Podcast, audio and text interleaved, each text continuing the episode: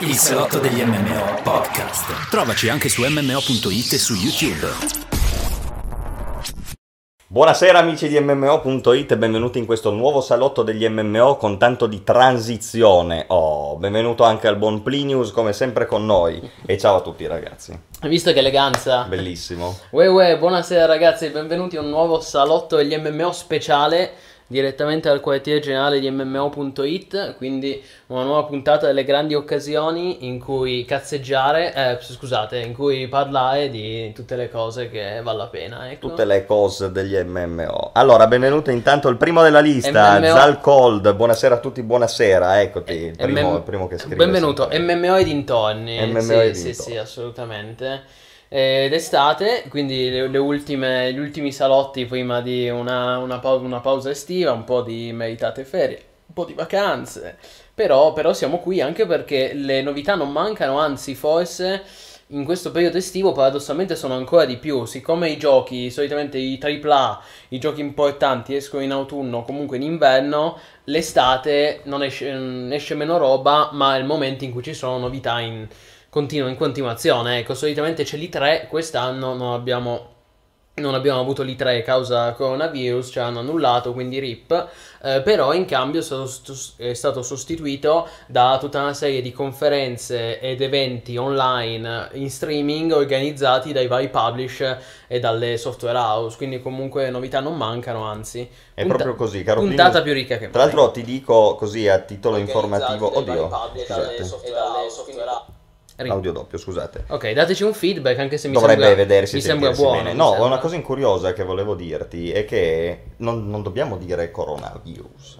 Coronavirus? Eh, ma perché pare che YouTube demonetizzi. Sì, sì, Eh, è vero? Troppo tardi. Minchia, è Sì, sì, peggio eh. che dire le peggio cose, Sì, no? sì, no, ma dici, già, da, ma già da marzo gira sta voce. Sì, ma è vera sta cosa. Adesso anche i cu- cioè io seguo dei canali di cucina, li hanno demonetizzati perché dicevano essi sono qua a casa chiusi dentro per via del beep demonetizzati. Eh sì, no, alla fine, alla fine. Cioè, infatti fanculo, insomma, YouTube ha fatto un po' il suo, il suo tempo. Eh, sì, infatti siamo qui su un'altra piattaforma, quindi ragazzi vedete iscrivetevi, followateci, abbonatevi se poi avete modo di supportarci, se avete Twitch Prime o Amazon Prime, in questo modo supportate il nostro lavoro e i contenuti che produciamo ogni giorno su MMOIT, sia contenuti video come questi, sia contenuti scritti, un sacco di news, un ragazzi. sacco di articoli e ne approfitto per ringraziare Kritai, nuovo follower. oh, è grandissimo. Grande Kritai.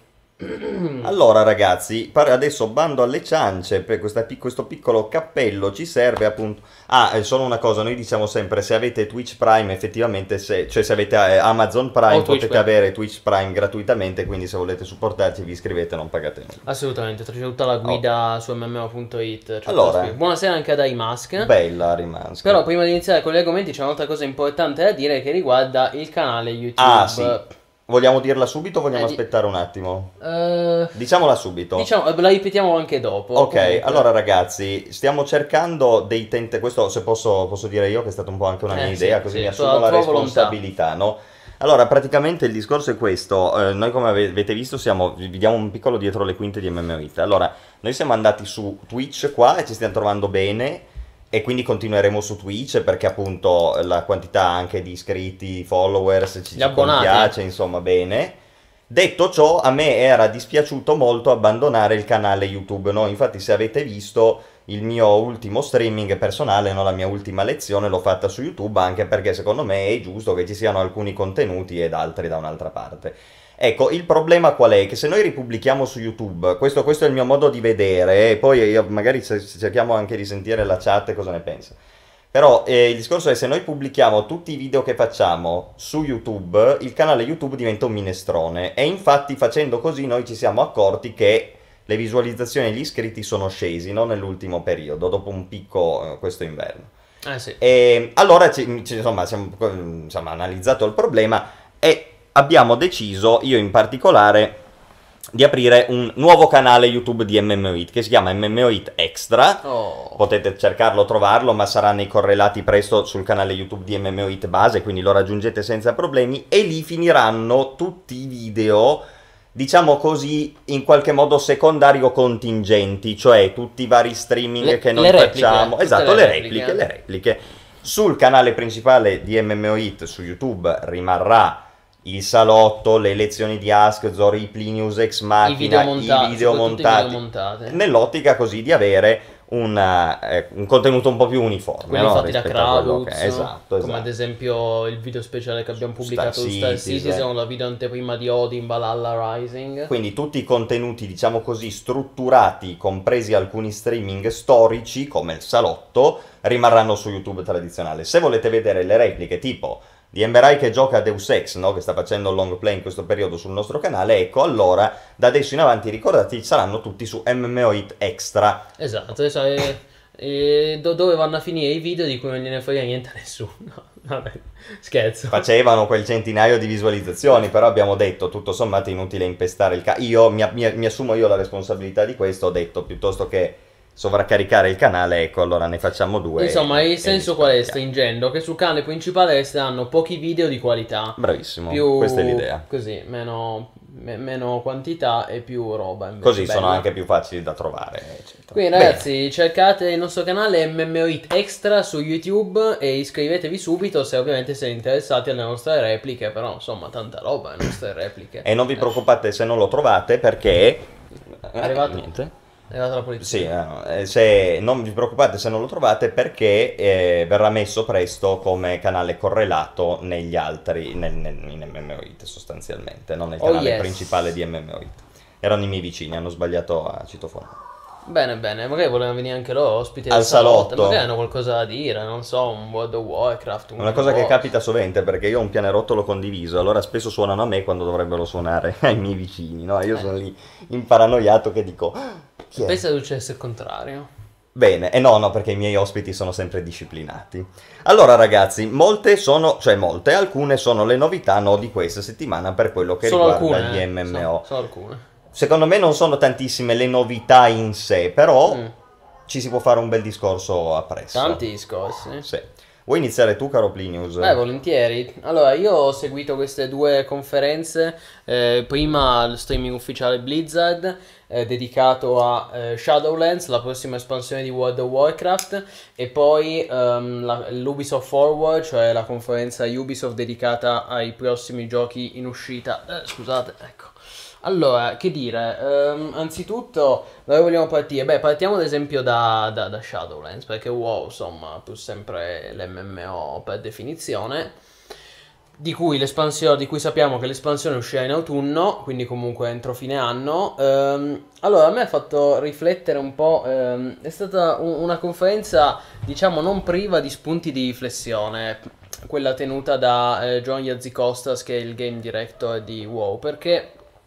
Ehm, allora, l'espansione per carità ha dei suoi punti di, punti di forza, ha dei, ha delle, delle feature, delle meccaniche che sembrano interessanti, però diciamo che non, non ci ha scaldati i cuori. Ecco, io poi parlo a nome personale, però penso di parlare anche un po' a nome della community di WoW, che al momento non è che si sono viste, non- la gente non si sta strappando i capelli per Shadowlands, ed effettivamente c'è un po' un problema che non sta convincendo molto la community perché eh, allora a me già di base dà l'idea di un'espansione abbastanza derivativa Ehm, e soprattutto al di là dell'espansione in sé certo l'espansione deve ancora uscire quindi magari alla quindi sono tutti discorsi che lasciano il tempo che trovano magari alla fine tra 4 mesi 5 mesi quant'è uscirà e ci stupirà tutti. Però ehm, io, ecco, io sono qua per parlare dell'approccio comunicativo. Allora volevo fare un discorso anche sulla strategia comunicativa a- a- eh, adottata da Blizzard in, questo- in questa conferenza, ovvero eh, per chi l'ha seguita, eh, tra l'altro ringrazio gli utenti che hanno con me durante la diretta, no? Ehm, allora, c'erano gli, sviluppatori di Blizzard che presentavano le varie novità di Shadowlands. A parte il fatto che è stato estremamente deludente, già proprio partiamo dalle basi, è stato estremamente deludente a livello di presentazione. Nel senso che se c'è una cosa per cui Blizzard è sempre stata famosa è la presentazione, cioè il contorno dei suoi giochi. Eh, grandi trailer, cinematic spettacolari, pubblicità che ti gasano, no? Ehm, con Shadowlands non si è visto niente di tutto ciò. Dopo mesi di silenzio ci si aspettava, non dico un cinematic eh, da milioni di euro, ma almeno un trailerino. sì, rispetto a Azzi Costas che ti parla con- dietro lo sfondo di WoW, così effettivamente. Almeno un trailerino. Poi prima di, di Azzi Costas c'era l'executive Sì. producer John Haidt che era chiaramente a disagio davanti alla telecamera e eh, stava chiaramente leggendo quello che doveva dire e ha presentato quella, questa Collector's Edition che è anche caruccia, anche se poi riflettendoci meglio io, io e il buon Emberai abbiamo fatto quattro calcoli e alla fine, insomma, overprice deve dire poco, perché questa edizione, l'edizione della collezione di Shadowlands costerà 120 euro e ti dà, sì, questa scatola molto bella, sai, quelle scatole che riflettono la luce, no? Eh, poi, oltre a quello, ti dà quattro spille, le, una, le spille delle quattro congreghe Covenant di Shadowlands. Ah, certo. Poi ti dà eh, un sacco di bonus digitali, come tipico di ogni edizione da collezione, che però io dico sinceramente sti cazzi, cioè se io compro un'edizione da collezione non è per quelle quattro cavolate di bonus digitali. E poi ti dà la soundtrack del, di Shadowlands in digitale. Che tristezza, cioè in MP ti scarichi l'MP3. Allora ti dicono, cioè la, è una soundtrack digitale, tu vai sul sito Blizzard e ti scarichi l'MP3, cioè come si faceva nel 2005 ragazzi, ai tempi del liceo. Allora io dico, va bene tutto, però per 120 euro mi sembra un po' tanto, okay. soprattutto se, consi- se, la confrontiamo con le Collector's Edition di una volta, che cavoli con 120 euro ancora un po' ti riempivano la casa, tra statuette, miniature, poster, mappe in stoffa, ce n'è anche una mappa, ma neanche in plastica ti danno, è mai. Che, eh, che, brutta questa che cosa tristezza. che è vero, eh. ma Tristezza. poi una delle cose per me era proprio la mappa nelle Collector's Edition. Mi piaceva avere questa cosa in più della mappa, La mappa per cui figata. tu te la potevi consultare in un'epoca pre-wiki, no? Pre andare su internet a Bravo. cercarti le robe. No, no, la mappa è una figata assoluta. Io che sono un un collezionista, io adoro le mappe. Infatti, tradizione inaugurata da Richard Guerrero con la serie Ultima. Sono state, è stata la prima saga videoludica a introdurre, a, a introdurre le mappe. E non solo le mappe, anche ciondoli, collane. Comunque a mettere degli oggetti fisici per stimolare comunque la vendita e la commercializzazione dei propri giochi. Certo. Eh, e ormai effettivamente li stanno sempre più perdendo. Rimangono delle collector's edition di ottima qualità ancora oggi. Ma non è questo il caso di Blizzard, ecco, perché effettivamente le vedi che non ci sia neanche un post, una map. Sì, è triste, hai detto bene, anche un CD con, con la colonna sonora, cioè mi devo scaricare l'MP3 dal sito, ma a sto punto, cioè dai. Dobbiamo lamentarci di Richard Garriott, infatti. Ah beh, allora, perfetto, profetizzato. E però in realtà su questo io non, non mi voglio lamentare di Richard proprio a inventare le mappe. E ma su, su Shroud of the Avatar c'è la mappa. Eh, se prendi la Collector's Edition. Però c'è. Nella Collector sì. Ah, beh, vedi, allora non ci si può tanto Penso- lamentare di penso di Richard sì. Garriott in questo Oddio, io, specifico io adesso caso. devo, io adesso devo ammettere che non sono molto informato sulla Collector's Edition di Shadow of the Avatar. Cioè, tu già- dici quelli che hanno speso 1000 euro se l'avranno uno straccio Sì, di no, mappa no, di- ma, gli- ma addirittura c'erano le monete nell'edizione della collezione di Sì, Shadow of the come su Avatar. Oblivion. Esatto, sì, vabbè, ma tutto si può criticare Garriott, ma non sulle, sulle edizioni da collezione dei suoi giochi, ecco. Poi se vuoi criticarlo, lascio onore a te, ecco, comunque. Comunque Caduta sì. in disgrazia. Quello sicuramente, quello sicuramente. Of the Avatar. Però non divaghiamo, sì, Eh. siamo tutti d'accordo. Forsaken Virtues. Ah, ma tra l'altro, leggevo proprio l'altro ieri, pensa, già che mi si chiede di lamentarsi di Richard Guerrero, ne approfitto per prendere la palla al balzo. Eh, stanno sviluppando il secondo episodio di Shadow of the Avatar. Io ormai li davo per morti, cioè dicevo, ma sto gioco tra Sì, no, sei mesi chiude. veramente. Anche perché vai a vedere i numeri su Steam, cioè a numeri che MMO è, è dilettante. Dai, cioè- tipo? Ma non lo so, c'aveva 100 player, ma anche fossero 200, metti anche 200 player, comunque eh, per un MMO sarà un po' triste.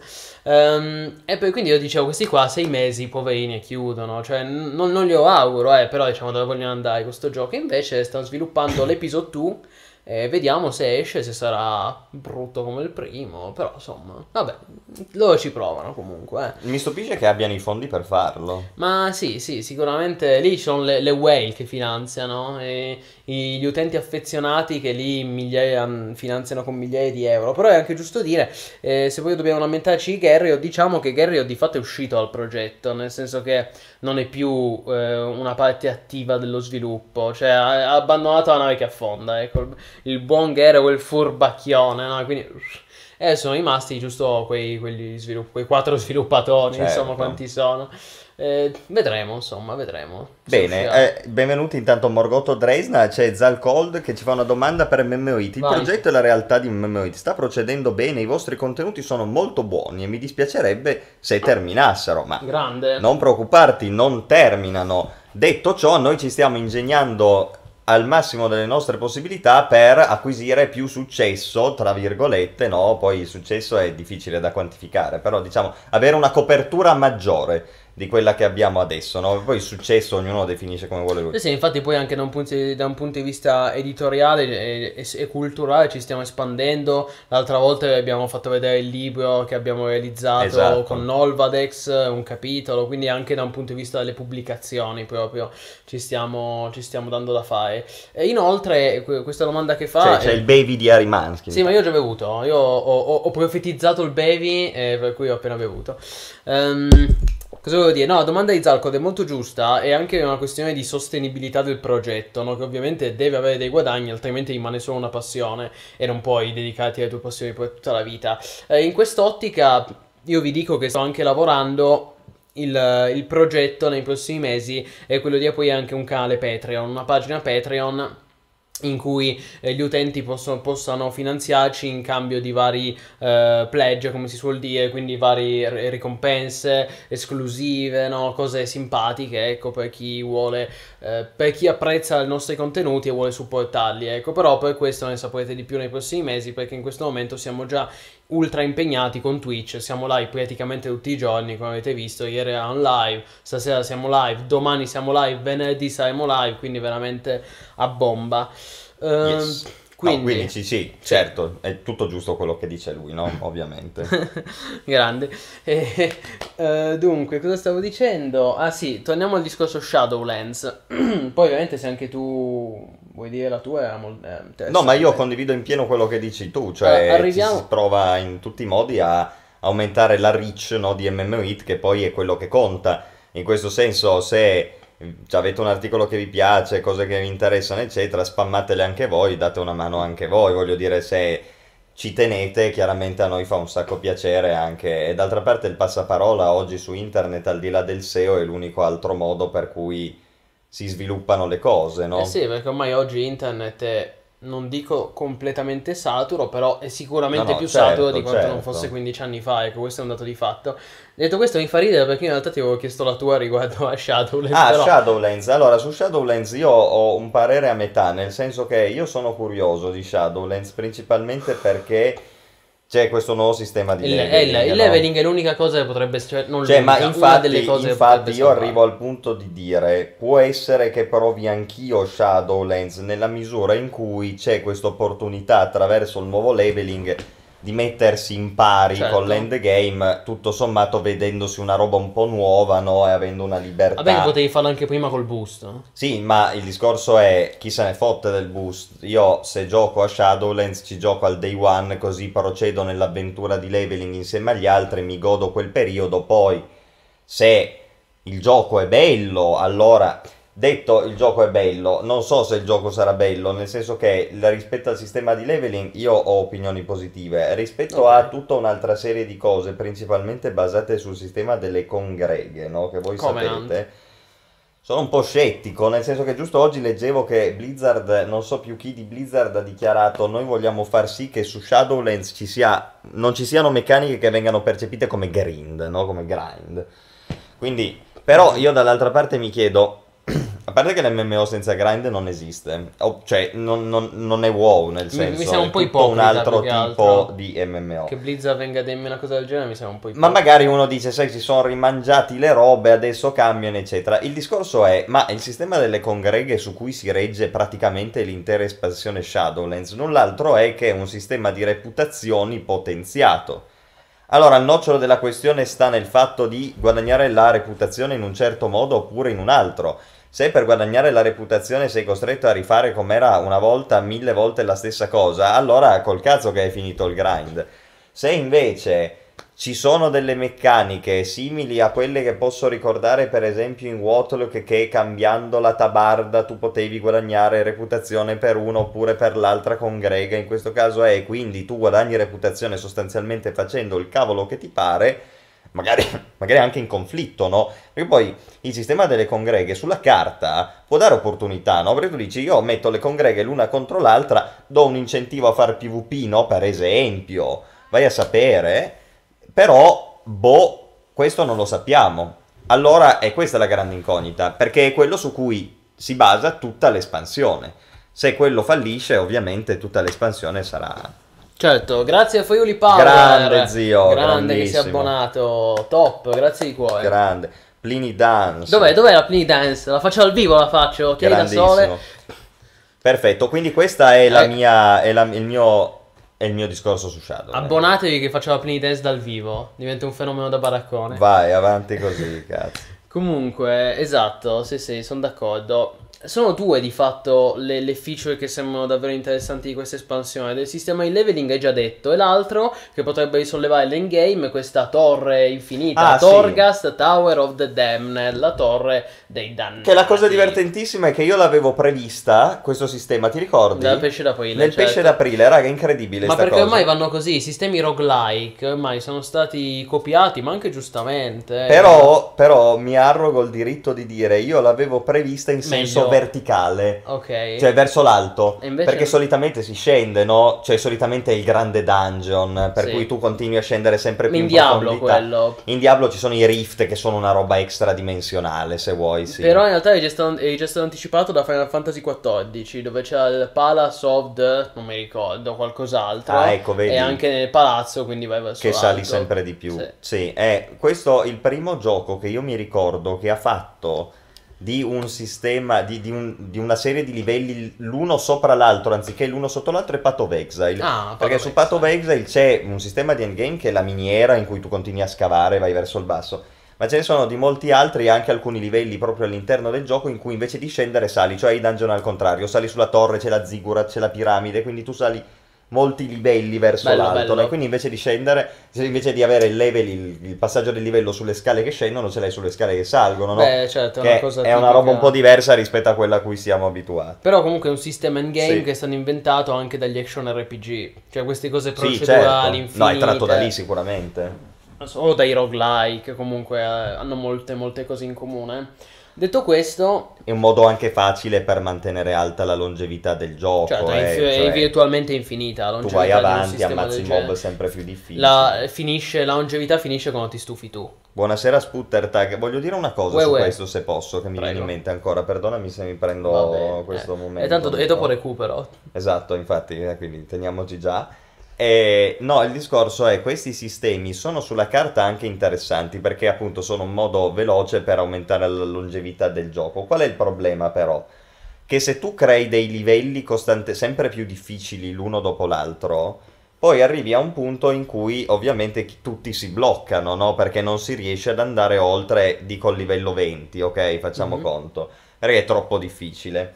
Allora come fai? E, e lì impera il meta, nel senso che a quel punto più vai avanti, più l'unico modo per andare avanti è giocare con certe classi, con certe strategie, con certi equip, con certe spec, cioè è tutto già prefissato da altri per rendere al massimo, no? È meta. Il meta, certo. E ovviamente qual è la questione? Che la- tutti vogliono arrivare a livello alto. Cioè non c'è nessuno che dice ma sì io gioco tranquillo, raggiungo il livello 10 e sono contento. No, tutti vogliono andare avanti. Allora se il meta non è bilanciato e in WoW non lo è mai stato, e poi c'è la gente che si rolla solo determinate classi, solo determinate spec perché sa che solo con quelle rende al massimo. E E, allora hai rovinato il gioco. È negativo. E beh, a quel punto lì è una degenerazione, l'endgame è da buttare nel cesso, no? Ovviamente, a quel punto era meglio avere un ride normale. Certo. Quello è il grande rischio di questi sistemi qua. E io sono molto scettico perché Blizzard non ha certo un buon curriculum dal punto di vista del bilanciamento delle classi. Già. Quindi vuol dire che se appunto questo problema si verifica, l'endgame di Shadowlands è una merda. Speriamo che non sia così, ecco. Eh sì, infatti a questo proposito devo fare anche, mi è venuto in mente, devo fare un annuncio perché eh, Bl- Blizzard in quel, nello streaming di Shadowlands, prima di parlare di Shadowlands, ha annunciato eh, che il 28 luglio apriranno, eh, ci sarà l'evento su WoW Classic, Ah, aprono i cancelli di Ankiraj, c'è l'apertura e, e io quest'estate rinnovo. Bravo. Il, il nuovo Classic perché ragazzi perché hanno rimandato eh, New World rimandato tra l'altro di 8 mesi non di, non di un mesetto tra- poi quello ne parleremo dopo Ehm, però siccome c'è stato questo scandalo New World eh, cosa facciamo non abbiamo niente da fare quest'estate Back Plinius, to WoW Classic. Plinius rinnova WoW Classic e c'è un maledetto druido da, da finire c'è una- un, mi è rimasto qui, ecco, c'è un'impresa, 60 c'è un'impresa da finire, c'è un lavoro che è rimasto a metà col mio Dudu Tauren dell'Oeda su Zandala Tribe, quindi... No, beh, giusto, interessante. Quello è da te, è da seguire, eh, raga, perché Gates of Ankirage, per chi non lo sapesse, è stata all'epoca, era, fu una delle migliori patch eh, ricordate nella storia di WoW. Eh, tra gli altri motivi per cui divenne così storica fu il fatto che soltanto una persona per server poteva ottenere il titolo di Scarab Lord e... Cosa succede lì? Eh, vai, vai. Ah, tutto a posto. Il titolo di Scarab Lord e ottenere una mount particolare che era appunto uno scarabeo. È no? una roba folle per... Una persona per server. Folle. Inutile dire che gli account di chi aveva fatto lo Scarab Lord valgono decine di migliaia di dollari Chiaro. oggi. Per cui figuratevi. E, e quindi sarà interessante no, vedere chi è il primo che lo fa su WoW Classic. Chi sono quelli che lo faranno su WoW Classic. Perché saranno pochissimi, uno per server. Esatto, allora volendo sì, posso attivare... eh, Ah sì, c'è ABQ Classic che fa notare che non avendo l'audio desktop non si sentono le notifiche. Ah, mettici, mettigli l'audio desktop. Però Tanto non non abbiamo niente da proiettare. Sì, scusate perché allora io odio i sistemi senza mouse. What? Ah, posso tirare bestemmie? Eh sì, basta che poi ti dissoci, dicevano ieri. Allora lo tengo un po' basso, però altrimenti... Sì, sì. Cioè, non lo so. Sì, ma tanto vedi che non c'è, per cui comparirà solo quando abbiamo gli iscritti. E abbonatevi, dateci le donazioni, così testiamo subito. Esatto, no, grazie, è, c'è- è successo. Eh, Axelos88 sei iscritto, grande, grazie mille. Grande zio, grandissimo. Ok, niente, no, quindi questo è il mio pensiero su Shadowlands, bisogna farci attenzione, però di base... Posso dire che di base è un'espansione che comunque mi interessa di più rispetto alla precedente, che mi sembra veramente un filler. Ah, Battle for Azeroth se sapeva di Phil, sì, ma a me sa sa di Phil pure questa. A me nessuna delle due è convinta. A me l'ultima espansione che quando l'ho vista mi sembrava davvero potente è stata Legion. Mm. Detto questo, quello che io volevo dire, che ancora non sono riuscito a dire, tutto il mio discorso è improntato sulla strategia comunicativa di Blizzard, perché io l'espansione ancora non so come sarà, perché esce tra 4 mesi, tra 5 mesi, nessuno di noi sa se sarà bella o se sarà brutta, a meno che non siete dentro la beta, di cui, che tra l'altro dovrebbe, dovrebbe essere iniziata o iniziare proprio in questi giorni. Ehm, però a me ha fatto molto riflettere la strategia comunicativa di Blizzard, perché? Perché... eh, se voi avete seguito la conferenza, ehm, come avevo notato anch'io durante, durante la diretta, allora, eh, come, co- come ha presentato Blizzard questa Shadowlands? Allora, sostanzialmente ha presentato tutta una serie di feature, di meccaniche, di funzionalità ehm, che arriveranno con l'espansione e ogni volta Azicostas, le pa- eh, ogni volta che doveva presentare una nuova meccanica, la paragonava a qualcosa per far capire di cosa stavano parlando, no? E quindi tipo inizia e fa, ah c'è questa, c'è questa feature dei compagni, no? E, e ricorda un po' quella che c'era già in Battle for Azeroth, se ce l'avete presente. Poi dopo introduce la feature, 5 minuti dopo introduce la feature delle, non si chiamano le, le Garrison, ma sono tipo le nuove Garrison. E ovviamente dice, eh, se avete presente Warlords of Draenor è simile alle Warlords of Draenor. Poi dopo addirittura... Passano 10 minuti e addirittura fa un paragone con le farm, mi ricordo, di Mist of Pandaria, ha detto. Se avete presente come funzionava la farm in Mist of Pandaria, che io neanche mi ricordo, devo dire, ehm, allora questo sarà come la farm di Mist of Pandaria. Ma io dico, ma qui c'è un problema. Cioè, È ma... tutto già visto. È tutto, cioè, ma eh, gli sviluppatori stessi lo stanno dicendo. Cioè, eh, a me pare una strategia folle che Blizzard è sempre stata quella che cavoli ti portava avanti, portava avanti il merca- l'industria MMO, no? Cioè che non dico che innovasse perché poi non è che siano mai stati rivoluzionari sui giochi, però cavoli, comunque faceva delle robe importanti. Invece qui, eh, cioè incredibile, io non ho mai visto, io ho visto tante presentazioni di, di espansioni di WoW e io non ho mai visto una presentazione in cui gli sviluppatori di Blizzard continuavano a dire questa feature è tipo quella di Warlords of Draenor, questa feature è tipo quella di Legion, quest'altra feature è tipo quella di Mist of Pandaria, ma poi vieni a vedere una cosa del genere, cioè ma, poi- ma come me la stai vendendo questa espansione?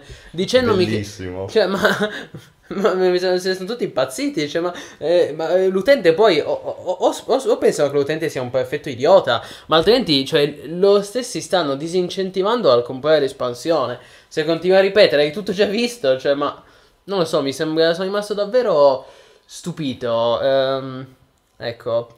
Sì, eh, perplesso, ecco. No, beh, bellissima questa cosa che tu hai analizzato, cioè è allucinante effettivamente. Sì, sì, sì, infatti anche Emberai lo Sono diceva. un po' a corto di idee. Ma sì, a me sembra proprio clamoroso che poi da un punto di vista comunicativo non non so, non, non Sì, ma sai qual è? pensato. Il problema è sempre lo stesso, cioè WoW è un tipo di gioco, ok?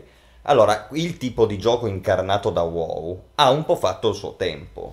Cioè, Sì, ci ma sta. quello, ma secondo me in quello, parte no. sì, perché la gente non c'ha più voglia di star quello. dietro ai raid, le mitiche. Ma cosa stai dicendo? sì, Ma non sono è vero, molto meno che un tempo. sono- E infatti il gioco si è anche evoluto verso sistemi più casualizzanti, Ma cioè sì, più veloci. sta, eccetera. ma non è mica quello il problema. Per cui o rivoluzioni il gioco, oppure continui con una sorta di more of the same. Eh Ora, sì. visto che comunque WoW insieme a Final Fantasy XIV è il punto centrale di quel genere lì, cioè il team park originale, chiamiamolo così, Mm. non cambieranno mai la formula di gioco profondamente perché tira sufficientemente bene. Qual è il discorso? Che loro ovviamente vedono i numeri che in parte scendono per svariate ragioni, tra cui secondo me anche appunto una normale legge di mercato, che le mode cambiano, e quindi cercano di correre ai ripari. Come fanno a correre ai ripari? Non possono rivoluzionare il gioco per i motivi che ho detto prima e quindi cercano di prendere qua e là le feature che gli sono sembrate più forti nel corso del tempo e le rimettono insieme.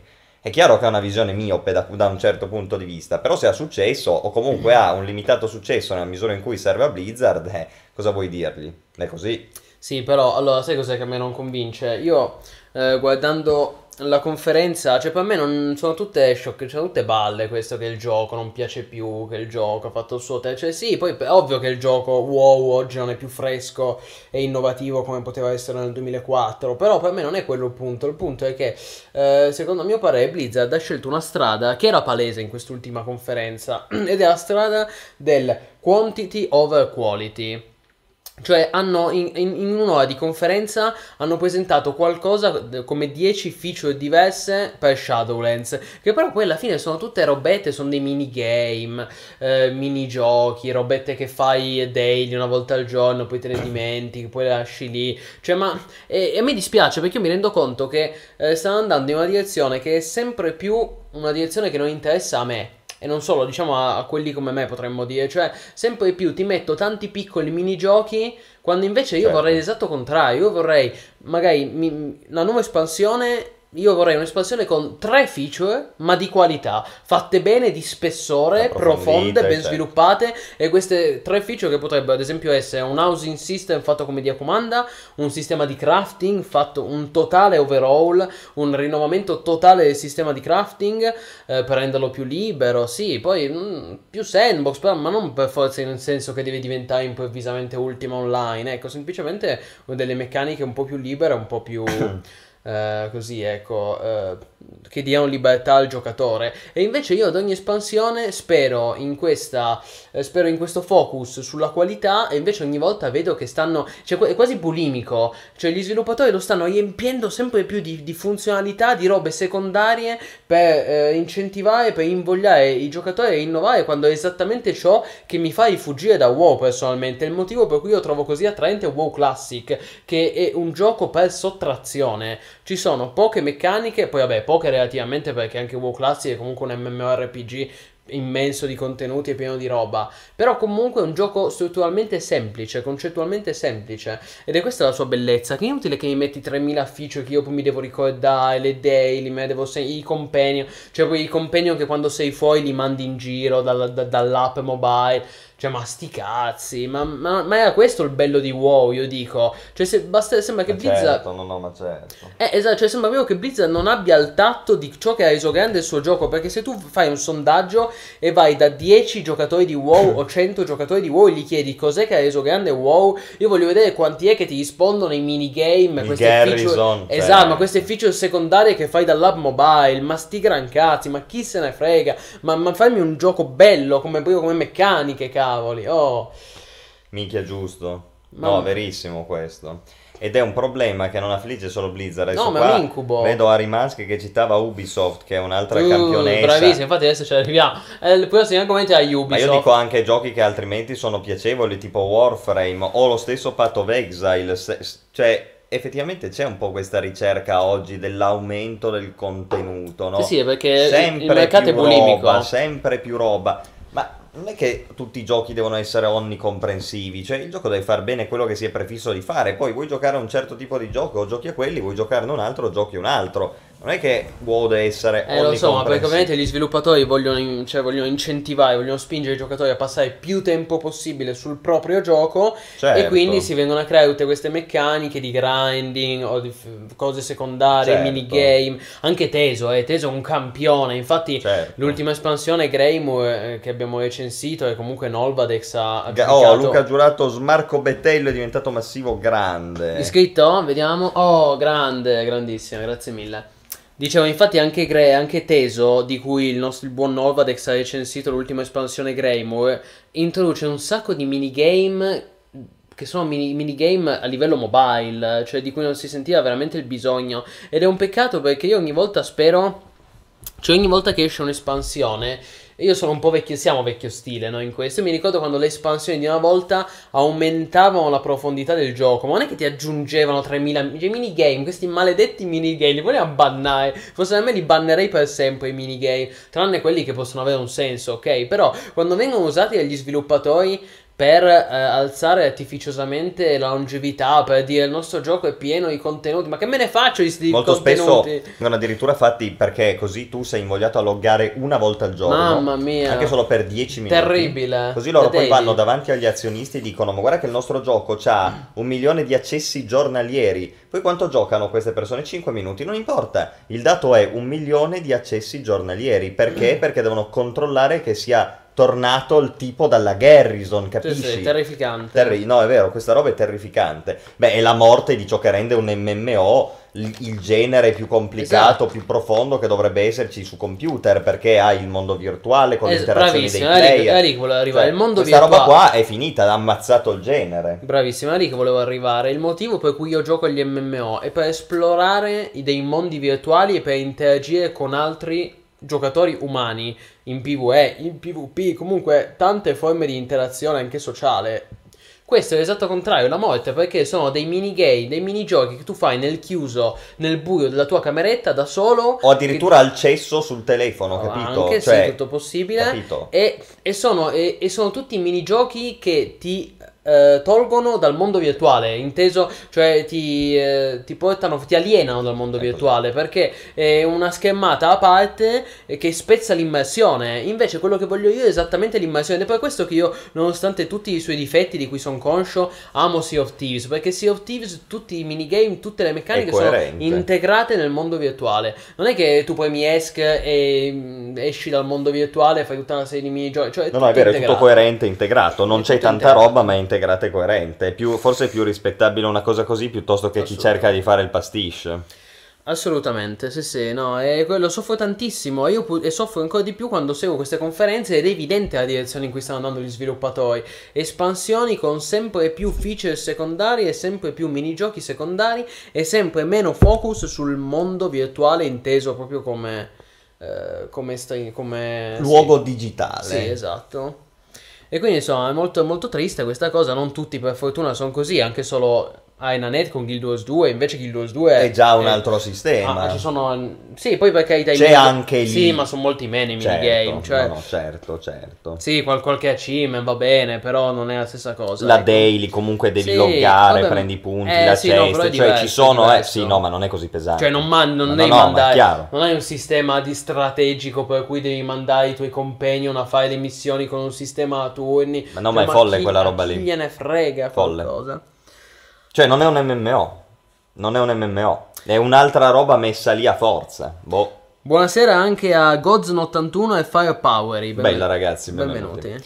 E quindi sì, Bravo, sì, sono sì. molto d'accordo con quello che dici. Eh, anche con i nostri utenti, rimaste daily quest di WoW sono veramente la morte. Quando ho cominciato a farle ho smesso di giocare. Bravissimo, io, il gio- io infatti ho deciso, io da- dopo aver giocato a Teso, Teso è stato l'u- l'ultimo MMO di cui ho fatto le daily. Poi a un certo punto mi sono svegliato e ho detto ma che cazzo sto facendo? Ho passato un mese a fare le daily, non mi divertivo per niente e da lì ho detto io non faccio più daily. Guarda, io voglio lanciare una provocazione. È da qualche tempo che mi, mi è, mi è venuta in mente questa... Buonasera così, anche a questa- Darius, bello. Bella.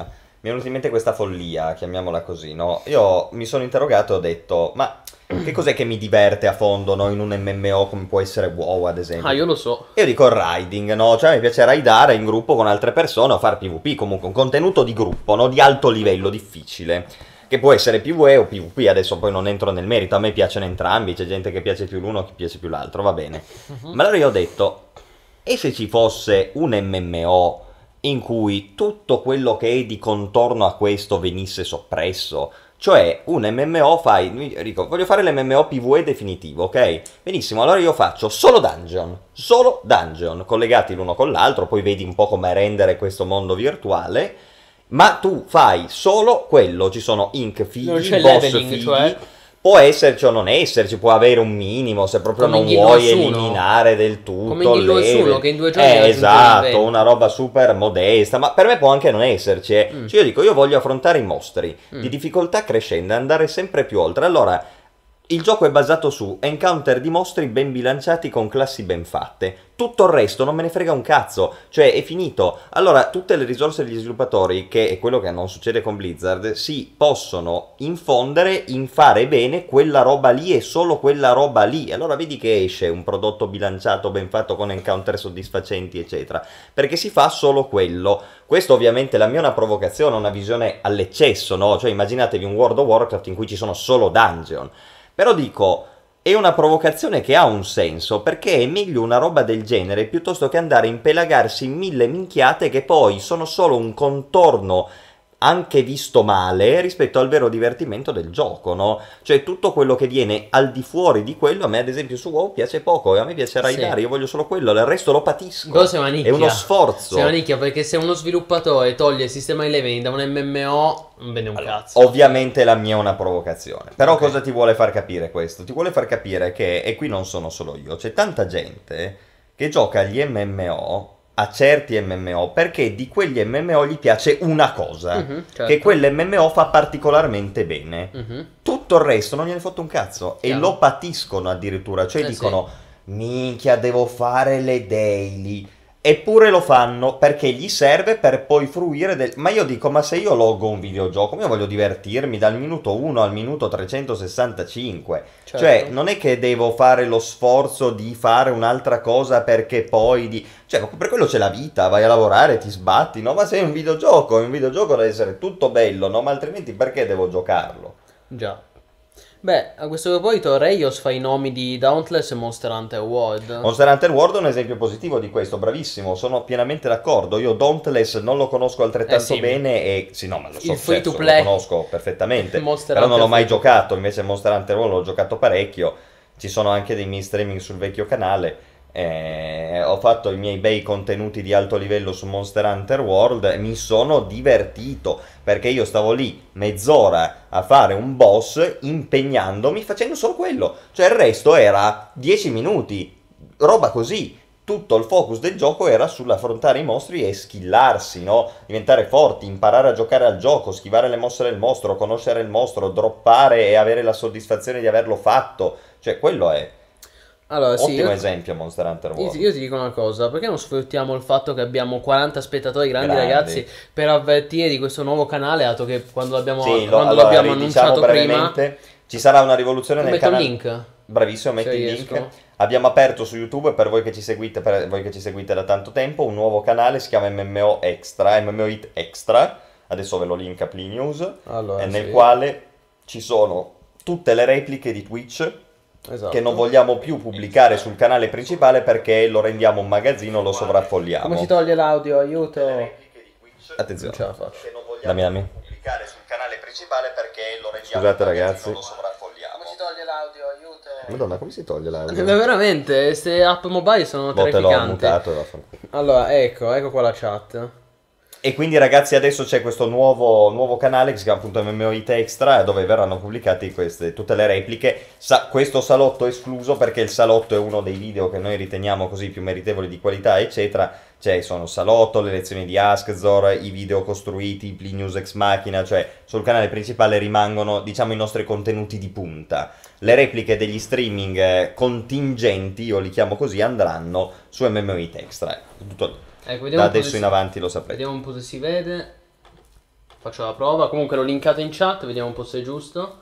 Bravo, ecco, dai un occhio. Yes. Oh, sì, perfetto. Ok. Ecco, Perfetto. esatto, è ancora vuoto, adesso vedrete che da lì in poi, da, da oggi in poi verranno uppati i video, anzi Eh. da domani perché questo va ancora su YouTube classico, da sì. domani in poi, Lo riempiamo di contenuti, Yes. insomma. Allora, esatto. Tra l'altro grazie mille ragazzi, è bellissima questa partecipazione, siamo molto contenti. Ah sì, assolutamente. Allora, ecco, rieccoci. Senti, tu vuoi dire qualcosa? ancora? Assolutamente, perché, eh, eh, porca miseria, allora, un attimo che qua però devo... mm, maledette app mobile. C'è Eh, l'appunto? Ok. Sì, no, esatto. Mm, allora, eh, sic- abbiamo parlato di, di WoW e giusto a Rimasca aveva anticipato il prossimo argomento che è Ubisoft, brevemente, però, cioè, neanche, neanche tanto brevemente, cioè qua c'è di cose da dire, perché c'è stato anche l'Ubisoft Forward e anche quello l'ho commentato in diretta, trovate anche lì la replica su YouTube. Allora, eh, partiamo da un presupposto ed è che tutto ciò che Ubisoft ha presentato a questa conferenza è a tutto stato liccato.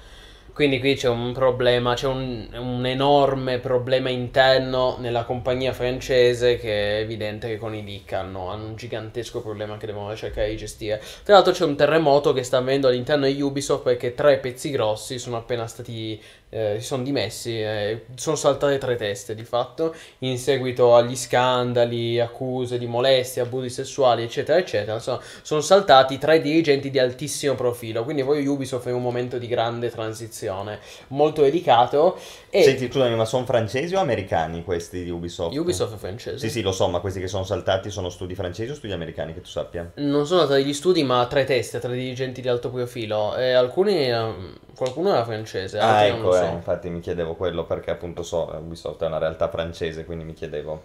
Esatto. Esatto, eh, finora è andato abbastanza male con le conferenze. Allora, Ubisoft comunque ha presentato Assassin's Creed Valhalla, Watch Dogs Legion Far Cry e Far Cry 6. Poi vabbè, Hyperscape, va bene, comunque, quello, su quello già sapevamo. E abbiamo già pubblicato anche un articolo su MMOIT relativo ad Hyperscape. Eh, allora, che dire, Assassin's Creed Valhalla, che uscirà a novembre e insomma... mm, sì, per carità, nuovo, nuovo AAA della saga, però allora sembra una saga che ormai ha perso la sua identità. Perché, vabbè, so che su questo tu... Allora, eh, partiamo da un presupposto, è uguale a The Witcher 3. Cioè, io non so se voi avete visto il gameplay, ehm, però ad ogni Assassin's Creed prendono da qualcosa. Cioè, eh, e questo Valhalla è ambientato, nel, è ambientato come ambientazione vichinga, quindi nell'Europa del Nord, e ci sono alcuni punti in cui ti sembra di vedere The Witcher 3. C'è il tipo che si muove col cavallo, che esplora queste ambientazioni no- norrene. E eh, non lo so, è veramente strano perché poi è anche un gioco. Sembra Skellige di Witcher, sì. Sì, sì, eh, ma poi fosse solo quello il problema. Perché uno mi può dire, vabbè, senti l'ambientazione vichinga, che cazzo potevano fare, va bene. Diciamo anche che gli scenari sono carini, ok? Però, allora, anzitutto, ecco, fai vedere il cacodemone, che è sempre un punto di forza dei nostri streaming, soprattutto quelli dal vivo. Mi deve dare la forza per sentire questo discorso su Assassin's Creed Valhalla. Assolutamente. Allora, eh, andiamo vado dritto al punto. Anzitutto il, No, il footage che si è visto, la build che si è vista è ancora molto sporca, cioè proprio molto grezza. Eh, si vede che non è un gioco pulito, che non è un gioco ottimizzato, eh, il com- le, le- le animazioni sono ancora molto legnose. Il combat system, loro hanno detto che l'hanno migliorato rispetto ai precedenti, a me sembra peggiore dei precedenti. Cioè, ci sono alcune cose del sistema di combattimento che sono, cioè, abbastanza terrificanti. Cioè, eh, c'è, c'è il tipo che può tirare i calci, si chiama proprio Stomp, no? Ed è una mossa speciale per cui stompa l'avversario. E mia, quando si mette lì e fa proprio così, mm, è legnosissimo. Insomma, adesso no, non so come rendervelo, però, però fidatevi che è veramente legnoso. E eh, in generale c'è proprio questo combattimento che tu lo vedi, ultra mm, animazioni ultra legnose e poi animazioni facciali, ragazzi, eh, le espressioni facciali imbarazzanti, cioè da gioco PlayStation 3, tutti, eh, dei manichini di plastica, terribile. E si vede in questo, la verità è che si vede che i giochi davvero curati soprattutto in temi di open world, sono quei giochi che stanno in sviluppo 7-8 anni come Red Dead Redemption 2, come The Last of Us 2, che vabbè non è un open world, però comunque è un altro gioco curatissimo, laddove invece Ubisoft ogni due anni ti tira fuori un nuovo Assassin's Creed. E si vede che sono giochi, eh, sono giochi eh, gargantueschi, sono prodotti da centinaia se non migliaia di persone, cioè leggevo che Valhalla è sviluppato da qualcosa come 12 team diversi, una Ubisoft, una, Singa- una, una Toronto, una Singapore, uno... Allora è ovvio che tu un po' come fai a... cioè la visione creativa e artistica va completamente a perdersi e alla fine si vengono a creare queste cose in cui sono delle meccaniche che sembrano sconnesse tra loro. È per questo che è anche molto connesso al discorso che facevamo prima eh, su Blizzard, cioè quantity over quality, è esattamente questo. Sono di giochi enormi, giganteschi. Già il, gioco, già il capitolo precedente della serie, Assassin's Creed Odyssey, è un gioco immenso, eh, pieno zeppo di grind per spingerti ad acquistare le microtransazioni. Cioè, le, gli sviluppatori hanno reso il gioco volutamente noioso per incentivare il giocatore ad acquistare le microtransazioni che ti boostano, cioè la morte del gaming, se Ma vogliamo. Certo. E, e, poi c'erano alcune cose, tu non l'hai visto, giusto il gameplay di Ho Valhalla? Ho visto quello che mi è bastato. Eh, allora, ci sono alcune cose bellissime, cioè se, se, da farsi anche, fa un po' io ridere, da farsi quattro risate, infatti poi te, te, te, lo devo linkare. A un certo punto in questo, hanno fatto vedere questo gameplay di mezz'ora, tipo, a un certo punto dicono ehm, eh c'è questa c'è, abbiamo inserito questa nuova meccanica no anche lì minigame tipo Shadowland abbiamo inserito questa nuova meccanica in cui eh, tu, Eivor, cioè tu impersoni questo vichingo, no? può essere uomo o donna, Eivor, e tu devi, eh, come si dice, devi rendere omaggio ai caduti, no? Quindi ai, ai morti. Eh. eh. e quindi devi, devi, costruire un tumulo. Allora parte questo minigame in prima persona in cui tu hai delle pietre per terra, tu ti metti lì, metti una pietra poi devi mettere un altro, poi se ne metti un'altra male cade tutto. Ah, è tipo la torre di Hanoi, ho capito. E, e non so cosa sia. La torre, torre di Hanoi è un rompicapo famoso in cui tu devi ricostruire una torre su tre diverse eh, guide sostanzialmente da qui a qui e devi mettere i pezzi in un certo modo per far sì che si regga. No, è più banale di quanto pensi, cioè perché è un tumulo vichingo, quindi è poi una pietra sopra l'altra. Sì, sì, sì, ma sono sicuro che la meccanica è tratta dalla torre di Hanoi, da come me l'hai descritta. Io so soltanto che c'è lo sviluppatore che fa vedere nel gameplay queste, queste pietre, che inizia, che mette su una pietra, poi ne mette su un'altra, poi ne mette una un po' storta, cade, mm. dice no, dobbiamo rifare il tumulo, allora si mette lì, ma un disagio ragazzi, che cioè, poteva, fa- poteva tranquillamente essere una puntata di MMO disagio cioè c'era sto tipo lì che faceva il tumulo di pietra e, e gli, cadeva, ca- e gli cadevano. Why can't I hold all these rocks? E gli ca- Ma no, ma raga, ma... Cioè, ma, ma, ma, chi è che gioca per no, questo? Ma, esatto, ma, chi è che gioca per sta roba? Le, infatti è diventato, è diventato, un meme ovviamente. No, Tum, tumulo Simulator, eh. il simulatore di tumuli. Dico ma porca miseria, ma veramente su Assassin's Creed tu dovevi farmi una roba del genere? Cioè per me è proprio l'esempio di una serie, di una saga che ha completamente perso la sua identità. Oh, cioè non pazzesco. Io è meglio che non dica niente e eh, basta la lasciamo così. Io sono pienamente d'accordo, avrei anche da rincarare la dose. No, vabbè, eh, poi non, non, bisogna neanche eccedere, perché poi comunque alla fine sono giochi anche divertenti, sono giochi pieni di contenuti, cioè non sono giochi da, capito, da, da, da 3 su 10. Mm. So, sono giochi anche, anche, più che interessanti. Però c'è questa continua voglia bulimica di aggiungere roba inutile. Cioè, il problema è, io lo, lo ripeto fino alla nausea, sì. ma quando ci si trova di fronte a un videogioco o a qualsiasi roba nella vita che è nuova, ah, tu dici, che cos'è questa roba qua? Che cosa la distingue dal resto? Perché io dovrei avere delle predilezioni verso questo e non verso altro? Cioè in altre parole, ma perché devo giocare ad Assassin's Creed Valhalla? Qual è la cosa fondamentale di Assassin's Creed Valhalla che mi fa dire minchia, Assa- non vedo l'ora di tornare a casa e giocare ad Assassin's Creed Valhalla, no? Allora, eh, sì, non so, rispondimelo tu. Eh, non, non, lo so, abbiamo ricevuto una donazione da Enanet, grande Enanet. Io ho sempre detto che amiamo Enanet. Grande. E dice, ma Kill 2 su uno in sconto non si apre mai. E questo bisognerebbe chiederlo ad Enanet. Ma Dio buono, ma tu vai a parlare col PR che c'è la gente che chiesto, sta impazzendo. Noi che... gliel'ho chiesto il PR, ragazzi. E cosa ha detto? Eh, ha detto, eh, allora volete sapere la, spiega- la spiegazione ufficiale? Ne avevo già parlato dietro le quinte. No, non è un dietro le quinte, è il motivo ufficiale per cui mi hanno messo in sconto Guild Wars. Ne avevo già parlato in uno dei precedenti stream. Avevo, avevo rageato, tra l'altro. Sì, mi ricordo. Eh, durante Sea of Thieves era il motivo ufficiale per cui eh, Guild Wars 1 non può essere messo in sconto è che cioè Inanet dichiara comunque grazie mille eh, a- al donatore misterioso Grazie mille. Eh, la, la motivazione ufficiale è che Inanet dice se noi mettiamo Guild Wars 1 in sconto eh, ci sono un sacco di viene acquistato da un sacco di malintenzionati che poi lo usano per rivendere le key sui siti di key ma io dico ma Ma allora è un non- gioco del 2006. ma, eh, ma soprattutto, ma allora non, non scontiamo più nulla. Cioè, allora eh, su Steam non dovrebbero più. se- secondo, seguendo questo ragionamento, nessun gioco dovrebbe più essere scontato perché potenzialmente c'è il rischio che arriva della gente, compra chi in massa e poi le vende sui siti di chi. È una cosa che potrebbe succedere per qualsiasi gioco, da Cyberpunk a The Witcher 3 a Mafia 3. Cioè, allora non facciamo più niente. Ci fermiamo, non sviluppiamo Ma- neanche più i giochi allora. Cioè, ma a parte il fatto che questa è una cagata no, no, totale. ma è una cazzata. Ma infatti è la tipica roba da PR. Cioè, no, ma eh, non ha senso. Non ha Se senso, tu non ha senso. lo sconti su Steam,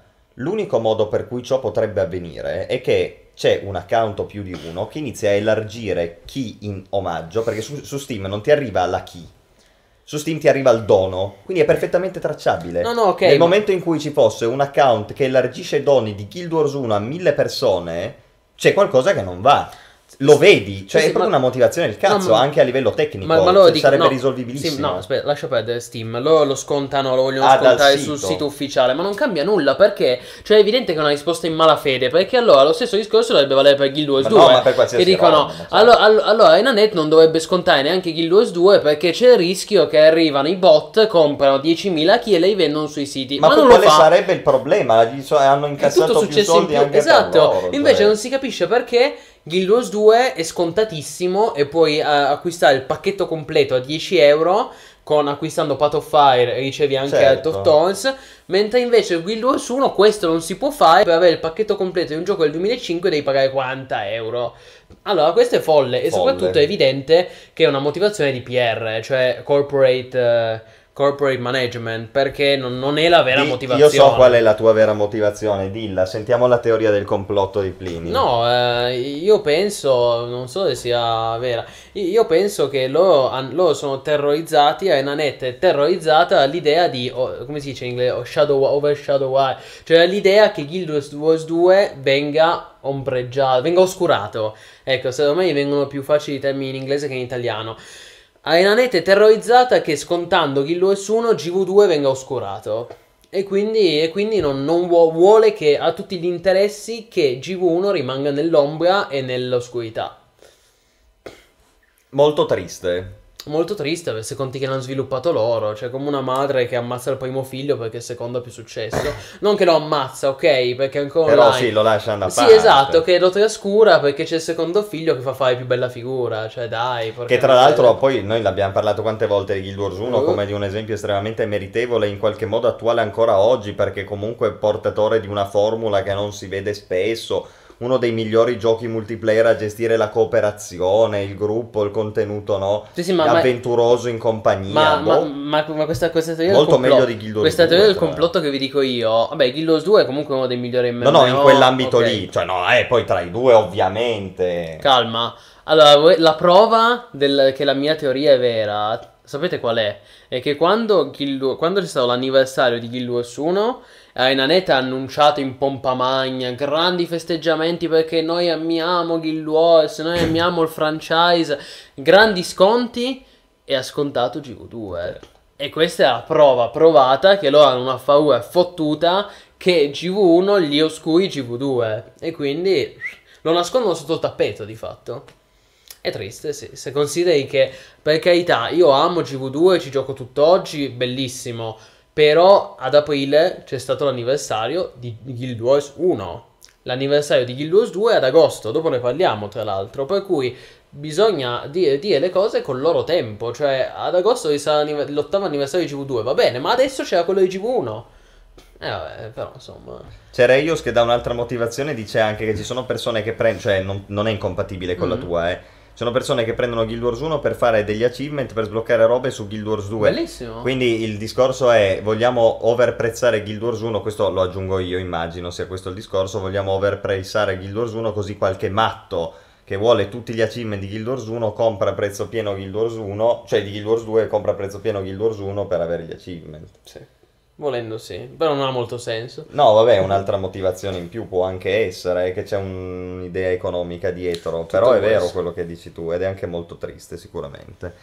Bene, Eh, però in tutto ciò noi stavamo parlando di Valhalla Ubisoft, sì. e io ho letto in chat che dicono Askz, quando è che fai un let's play completo no, mi hanno detto quanto vuoi per un Quanto let's play vuoi? di Valhalla, ma è una cifra incomputabile perché 500 considerando euro. il tempo che ci vorrebbe, considerando il fatto che Beh, tu lo gioco- speedrunni però. Io a quel punto lo 20 speedrunno, però io devo calcolare la durata media per un cristiano di Assassin's Creed e poi fatturare un tot orario, no, Mhm. ovviamente. Eh, ti fai pagare Quindi bene. io mi faccio pagare, mi farò pagare 15-20 euro l'ora, che è pure poco, Mhm. e giocherò a Assassin's Creed Valhalla. Quando usciranno le recensioni, vediamo la durata media del gioco, moltiplichiamo 15 o 20 per le ore Te di durata io. media e poi presento ad Arimansk la fattura. Saranno 30 ore solo main quest, se lo E allora vedi che andiamo su 450-500 euro. Mi se sembra non una- lo- Dai, se me li date lo faccio. Mi sembra un affare, ragazzi. Long 500 play di euro per fa- giocare a Askez o Assassin's Creed Valhalla. Magari alla fine gli piace anche.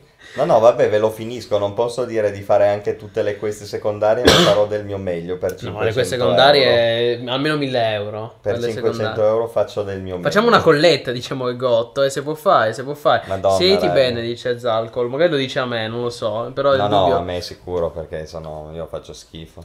Allora, allora, vediamo c'è qualcosa che mi avevo perso. Comunque sì. Ah, puccioso il cacodemon, eh. Bravo, bravo, tienilo lì. Ehm, mm, mm. Ah sì, come dice giustamente Sabawall, che esce- uscirà due giorni prima di Cyberpunk 2077. Mossa geniale. Coraggioso, eh, coraggioso. Infatti, complimenti per il coraggio, poi tutto il resto non, non so quanti complimenti, ecco. Devo aspettare il prossimo mese per l'emoticon del disagio. Sì, sì, ma adesso arriva, ragazzi. Ecco, e poi, ma pensa, sempre a livello di minigame, giusto per concludere il discorso su Valhalla, hanno messo il, il minigame delle bevute di birra, Sì. ubriacarsi con l'idromele e la birra, eh, e poi hanno messo le rap battles, le battaglie No. rap tra vichinghi. Eh, Molto historically accurate. Sì, no, eh, in parte, ma ma perché allora, sono, eh, a livello di meccanica, a livello ludico, sono chiaramente riprese da Monkey Island. Le battaglie di insulti in Monkey Island, che è anche simpatica come cosa. Peccato che l'hanno fatto vedere in questo gameplay ed è un cringe. Cioè, c'è, c'è la tipa, la vichinga, che inizia a dire, ah, e così, insomma, sfotte l'altro in inglese, c'è l'altro che risponde, ah, good one. Cioè, non lo so, io, io voglio un disagio. Io lì che proprio disagio, disagio. Cioè, non lo so. E quindi sì, eh, secondo me uscirà anche pieno di bug, quindi sappiate, giusto per incarare la dose, ecco, poi eh, io non voglio fare later, eh, magari lo recensiremo anche, E insomma. di- cercare io quello che diceva è giusto. E ho giocato per 7 anni su Guild Wars 2 e conosco di persone che hanno comprato Guild Wars 1 solamente per sbloccare delle skill esclusive solo per quelli che hanno Guild Wars 1. Ah, vabbè, no- non è illegale, cioè ci può stare. Sarà una ricompensa del Patreon Askz che gioca a Assassin's Creed. Sì, ma deve pagare. Eh, eh, ricompensa da perché 100 euro al mese. Quella più... 50. 50 euro. Eh, 50 euro al mese potremmo farlo. 50 euro al mese. Tu giochi a, G- a, a Valhalla, io gioco, non lo so, a qualcosa... No, no, eh, con 50 euro al mese non, non ve lo finisco il gioco, ma, ma mi potete costringere a Ah, giocare 50 per un euro ogni quel- mese però. Ogni mese, Eh. però per arrivare a 500 euro sono 10 mesi, eh. Cioè, Eh, o lo un finisco anno in di 10 Valhalla. mesi. Madonna, raga, preferisco andare in prigione. Un inferno. Un fondo Askez. Sì, sì, sì. Dobbiamo fare infatti il fondo delle donazioni. Sì, sì, adesso lo mettiamo a fare. E lo chiamiamo fondo Askez su Val- Valhalla, Creed 500 euro a costringere a buttare il mio tempo libero su Assassin's Creed Valhalla, va Che bene. bello. Questo è d'altro per i nostri utenti, però dietro cospicuo pagamento. Su Patreon faremo tante cose, ragazzi. e poi forse soltanto Valhalla. Poi hanno mostrato Watch Dogs Legion, che ti dirò, è forse il più rispettabile tra i titoli che hanno mostrato perché almeno prova a innovare Tu la dici, formula. eh? Sì, sì, Legion almeno prova a fare qualcosa di diverso, questa formula mezza procedurale per cui puoi assoldare praticamente decine di NPC, centinaia di NPC come tuoi, eh, non come NPC, come PG, cioè diventano proprio dei player, diventano dei personaggi giocabili, tu prendi dei cittadini a caso per Londra diventano dei personaggi giocabili, poi sicuramente anche quello uscirà sporco, poco ottimizzato, però almeno quello ha un senso, cioè posso capire che c'è una visione dietro, ok? Un minimo di novità. Sì, infatti è stato creato da Clean Talking. Clean Talking fu il, è famoso perché fu il creative director di Far Cry 2. Gioco ah, famoso che per la forse sua è uno vena. dei migliori Far Cry, effettivamente. Un gioco famoso per la sua vena simulativa. Cioè, comunque Certo. aveva anche lì una visione. Quindi Clean Talking è, un in gamba, ecco. Eh, mentre invece poi Far c'è. Cry 2 è un gioco estremamente sottovalutato, eh. Far Cry 2 è un gran gioco comunque. Sì, aveva anche Un invecchiato botto di- male. Sì, no, no, è vero. Però ha delle cose che i Far Cry moderni non hanno ancora. Beh, ma eh. sai cos'è? Far Cry 2 è stato un esempio di immersive sim. Era proprio un immersive sim Far Cry 2. Cioè, prendeva molto alla lezione di Deus Ex, System Shock. Sì, e Bioshock. secondo me era tratto da un gioco che c'era all'epoca, un- di un paio d'anni prima, Boiling Point Road to Hell. Certo, probabile. Certo, Ultra buggato, iper buggato. però gioco di livello perché era un gioco che innovava per l'epoca. Sì, sì, 4 fps di grasso gioco. Mi ricordo, mi ricordo perfettamente la recensione dei giochi per il mio computer, cioè perfettamente no, però me la ricordo, la recensione dei giochi per il mio computer che gli diede, se non sbaglio, 7,5, eh, dicendo che ovviamente aveva un sacco di problemi tecnici e bug, e uno di questi problemi, me lo ricordo come se fosse ieri perché era divertente, era che eh, c'era il recensore che aveva parcheggiato la macchina nella giungla, cioè e poi lontano dall'accampamento, e poi è andato a far casino E nell'accampamento. non l'aveva più trovata. Quando era tornato non c'era più perché era despawnata. Ah. Quindi, quindi sì, diceva, ci sono le auto che despawnano, quindi, quindi non è il massimo, se me lo ricordo bene. Eh, Boiling. Point era un vecchio gioco 2008, sì. 2007, quegli Beh, anni lì. sì, sì. Eh sì, più o meno. Anche prima, secondo me, tipo 6, 5. Dipende, prima o dopo Oblivion? Secondo me prima. Prima di Oblivion, beh, Secondo me prima.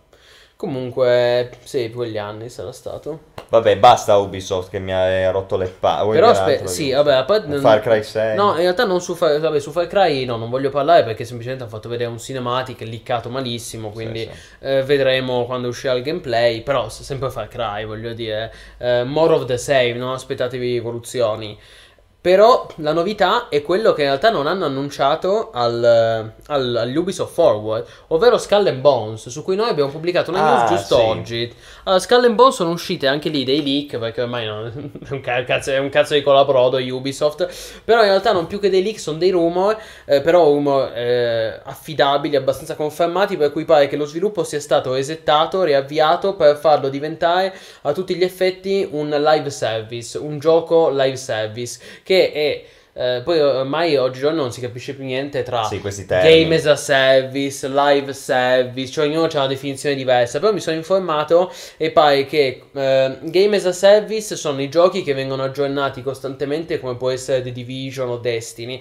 Live service invece è un termine che si, si riferisce specificamente per quei giochi che evolvono, che si evolvono nel tempo, che vengono eh, perché è vero che anche Division 2 viene aggiornato, però Division 2 non cambia, cioè eh, se tu loghi Division 2 il mondo è sempre quello, sì. l'hub, no? le zone sono sempre quelle. Invece ad esempio eh, due esempi di live service sono Fortnite e Sea of Thieves. Fortnite perché cambia, c'è la mappa, proprio cambia a seconda delle stagioni.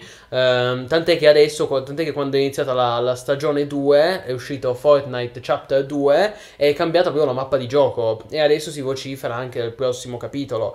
Quindi proprio cambia, come anche Potresti Sea of- dire lo stesso di molti Battle Royale, però. Eh beh, infatti Fortnite è un battle Sì, royale. sì, no? ma io pensavo anche ad Apex, Apex che ha cambia, sì. cambiamenti nella mappa. Eh, io non, non l'ho seguito molto Apex, però è possibile. Sì, sì, Sì, è sì. un live service, assolutamente. E si vocifera che eh, Ubisoft abbia riavviato lo sviluppo di Skull and Bones, che forse è, è anche positivo che sia stato riavviato, perché Ah, no, noi l'avevamo già detto, Skull and Bones era indirizzato al fallimento No, no, più totale, per come era stato concepito inizialmente.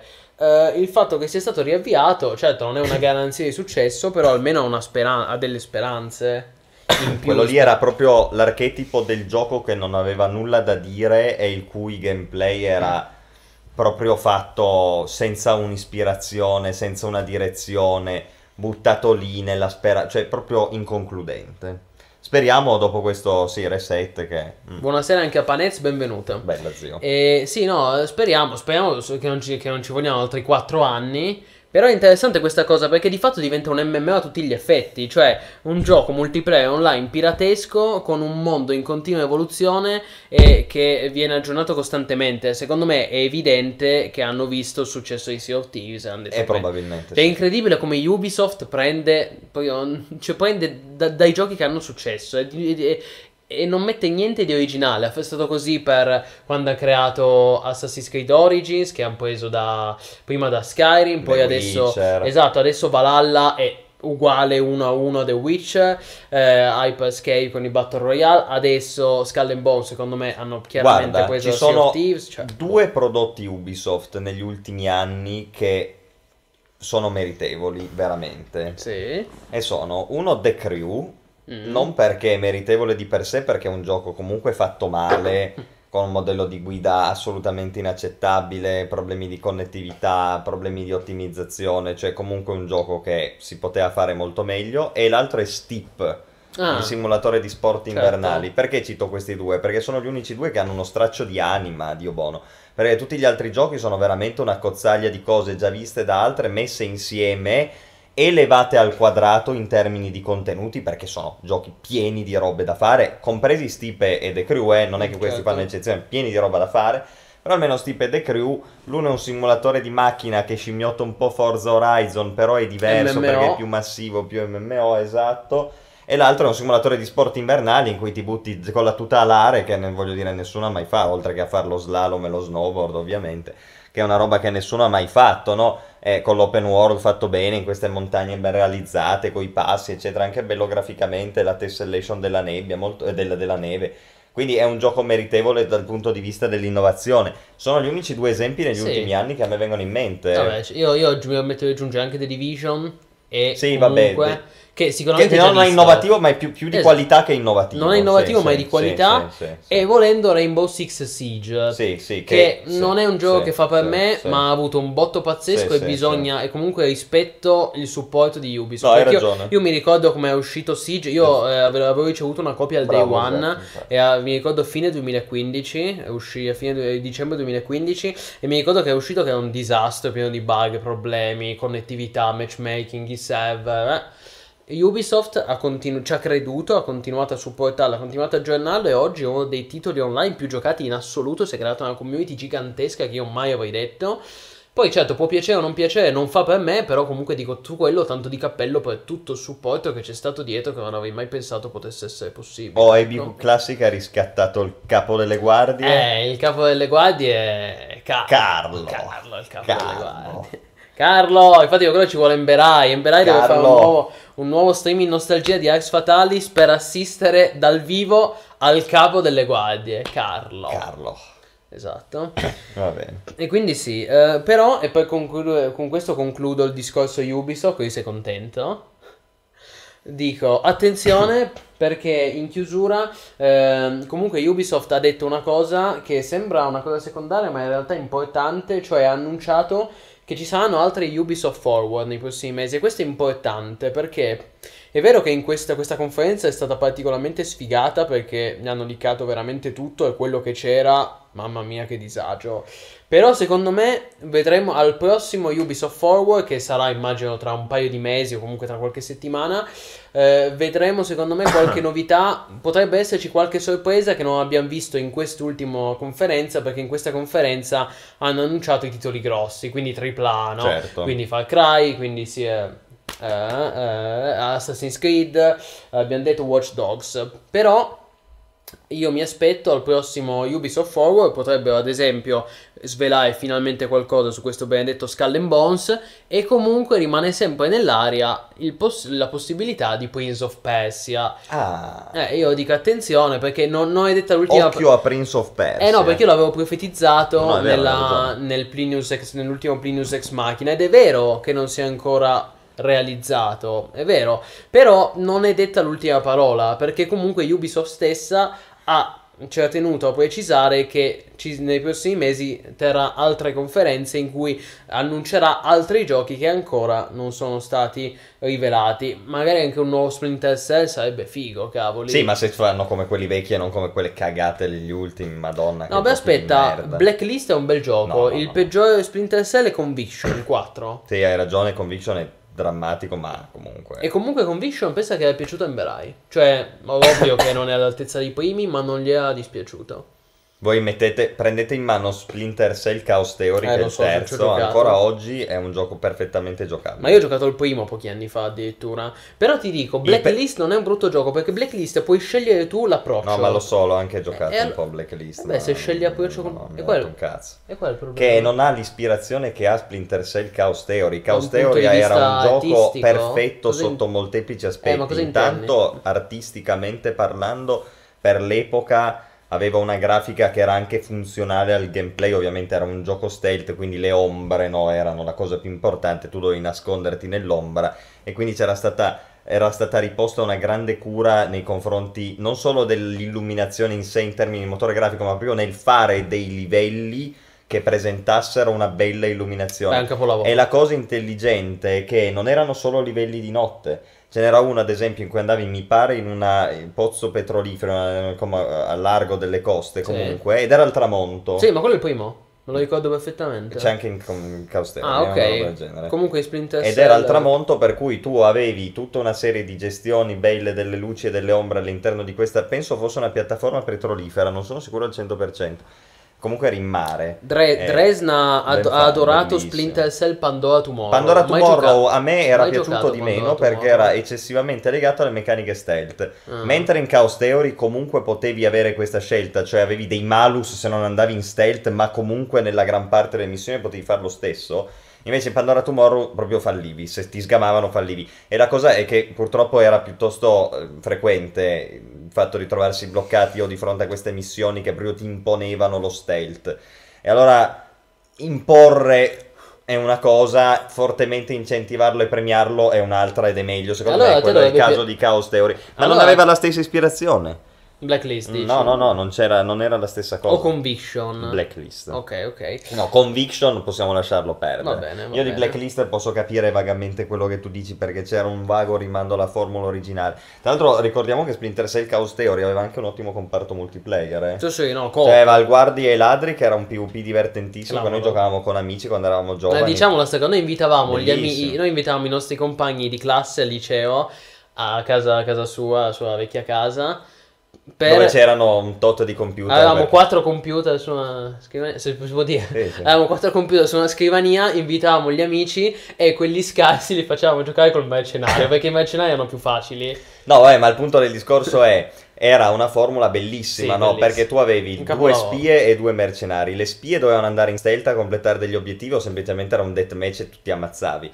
I mercenari avevano le armi, le spie no. Le spie dovevano arrivare da perché dietro. Allora, qual è il discorso? Era guardie e ladri, no? Era Sì. una sorta di nascondino. Allora, per noi che eravamo giovani, no? Facevamo il liceo. Bellissimo. E c'era un sacco di gente, nostri amici, che voglio dire, i videogiochi manco sapevano cos'erano, li invitavi a casa, ti facevi un'oretta una partita guardie e ladre, no Splinter Cell, Chaos Theory, con quel sistema lì era bellissimo anche per il profano del videogioco, no? ricordo- Cioè si trovava, poi c'era paura, noi, era, c'era riusci- bellissimo. noi siamo riusciti a far giocare delle ragazze. Ma no, ma era incredibile Cioè, Chaos incre- Theory, a quei tempi era Chaos- incredibile. Cioè, il 2005-2006 è un'era geologica fa. E c'erano le ragazze che non avevano mai toccato un videogioco in vita loro che hanno presa bene a giocare a guardie e ladri su Splinter Cell. Perché era una formula Ma- geniale, che geniale. trascende tutto, ora capito? Cioè, quella è l'idea, è l'idea che ti fa la differenza. Quella era Geniale. un'idea È geniale. incredibile, infatti, che io spero che la ripropongano. Però, però sì. Poi, poi- E anche il coop era molto bello, tra- c'era Sì. una campagna coop. Assolutamente, come diciamo al bella. Gotto, non date per molto il Rabdomante, assolutamente, però mai dare per molto il certo, profeta perché certo. tra Splinter Cell e Prince of Persia, più Prince of Persia secondo me a livello di probabilità. Detto questo, Anche secondo me, purtroppo, perché io preferisco Splinter Cell. io sono seduto bene, eh, cioè sono cambia cavallata. Eh no, ma sono io Però- che... Ma però- non riesco, raga, io sono inabile a. Prendiamoci un attimo per, per dire, come dice Morgotto, che il salottino tira. Penso sia la prima volta che superiamo 50 spettatori su Twitch. Siamo su Twitch, sì, è la prima Twitch. volta, sì, grazie mille ragazzi. GG, GG, Grandi. cioè il GG Button, quindi sì, Assolutamente. Figo, avanti così, raga. Iscrivetevi, abbonatevi al nostro canale. Perché se avete, lo dico, se avete Amazon Prime o Twitch Prime, potete abbonarvi per voi è gratis. Ma così facendo supportate il nostro lavoro e i nostri contenuti. Che non siamo solo io e Askez, ma sono tutti i ragazzi che collaborano con noi, che ci danno una mano, Che che, streamano. Grandi ragazzi, live tutti i giorni, ricordiamo. Quindi, Guarda, c'è altro di Ubisoft? Basta Ubisoft, di un'ora che parliamo di Ubisoft. Perché, rotto. perché vengo continuamente interrotto? Io eh, faccio il sindacato, il sindacato degli MMO. Sarebbe interessante, un, una nuova No, format. io sogno questo, Il zio. sindacato degli Non è il sindacato degli MMO, ma tu devi fare il sindacato dei videogiocatori. E questo è un sogno che io ho nel cassetto da una vita, ve lo espongo qua, vediamo come metterci d'accordo per farlo. I, i videogiocatori non hanno garanzie. Certo. Pensa ai ban, no? I ban. Tu vieni bannato in un posto e che cazzo fai? Cioè, magari tu hai Rip. tutte le ragioni. Rip, finito, perché ovviamente violi tu l'EULA, loro si dici, non, non tutti sono cheat, a volte... No, assolutamente. Ok. Io ho avuto un sacco di esperienze di gente che posso, ass- posso essere certo che non abbiano citato, ma sono degli esempi di gente che semplicemente teneva dei programmini sul computer. Io stesso ne ho uno, no? ad esempio Cheat Engine, che voi forse conoscete, Mm. che è un programma che si chiama Cheat Engine, in realtà non ti serve solo per citare, ma è un programma che permette di... eh, Ah. Sì, grazie. Che permette di modificare i valori della memoria, ok? Quindi il modo più, diciamo, usuale è usarlo per citare, nel senso che in un single player, ovviamente, perché online non funziona, c'è il client e server.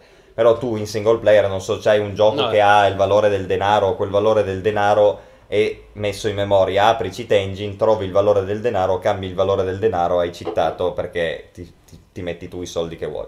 Per esempio, no? Però in realtà il discorso è un programma che ti permette di fare un botto di roba in più perché tu vai ad agire sulla memoria, quindi adesso non vi sto a dire su co- come veniva utilizzato. Andiamo avanti. E a volte bastava averlo installato sul computer che ti bannavano degli anti-cheat particolarmente incazzati. Ora io voglio dire, a me va bene tutto, però così non va. Cioè va bene essere ossessionati dall'anti-cheat, ma... No, certo, perché vuol dire che stanno facendo gli affari tuoi, guardano quali programmi attivo sul computer. E allora ci vorrebbe un sindacato dei videogiocatori che andasse a rompere i coglioni con un po' di forza qualora ci fossero dei ban percepiti come ingiusti. Ma io dico anche, metti caso che il ban sia giusto, ma tu non hai comunque diritto a che qualcuno ti ascolti. Certo. Cioè, e poi anche sta roba dei permaban. No, il permaban è una follia. Cioè, il permaban non, lo per- non, perma- non si dovrebbe permabannare neanche quello che ha usato Linebot e il Wolac.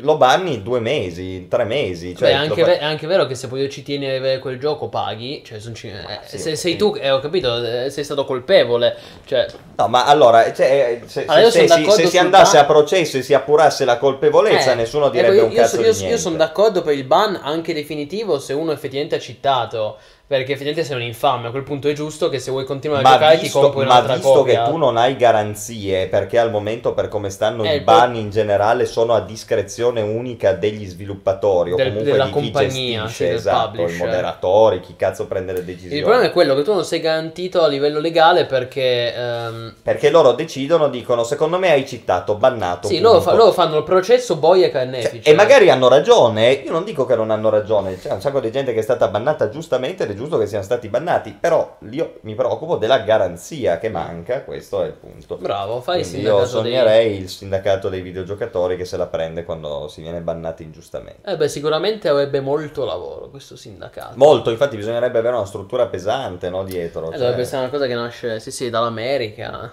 No, meglio qua. Vabbè, Comunque, e soprattutto... sì, no, esatto, e non soprattutto- può che nascere in Europa. ric- ric- eh, ricordiamo Diablo 2 Remaster, bravo Remask, quello sempre. mm, o, come si dice? I want to believe. I ecco. want to believe. Bisogna credere, ragazzi. Bisogna avere fede, come, come diceva Indiana Jones. L'uomo penitente è quello che ha fede e si inginocchia al cospetto.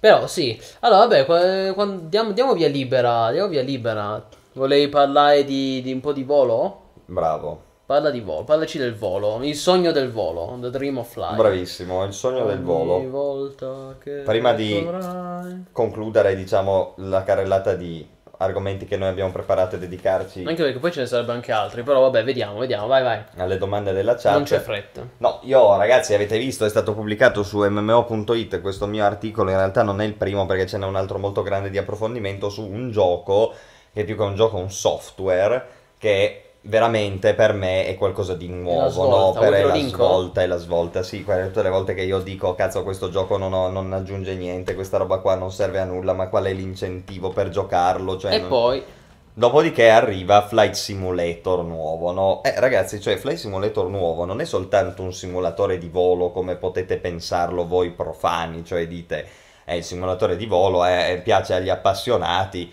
quelli che gli piace volare voleranno e gli altri no.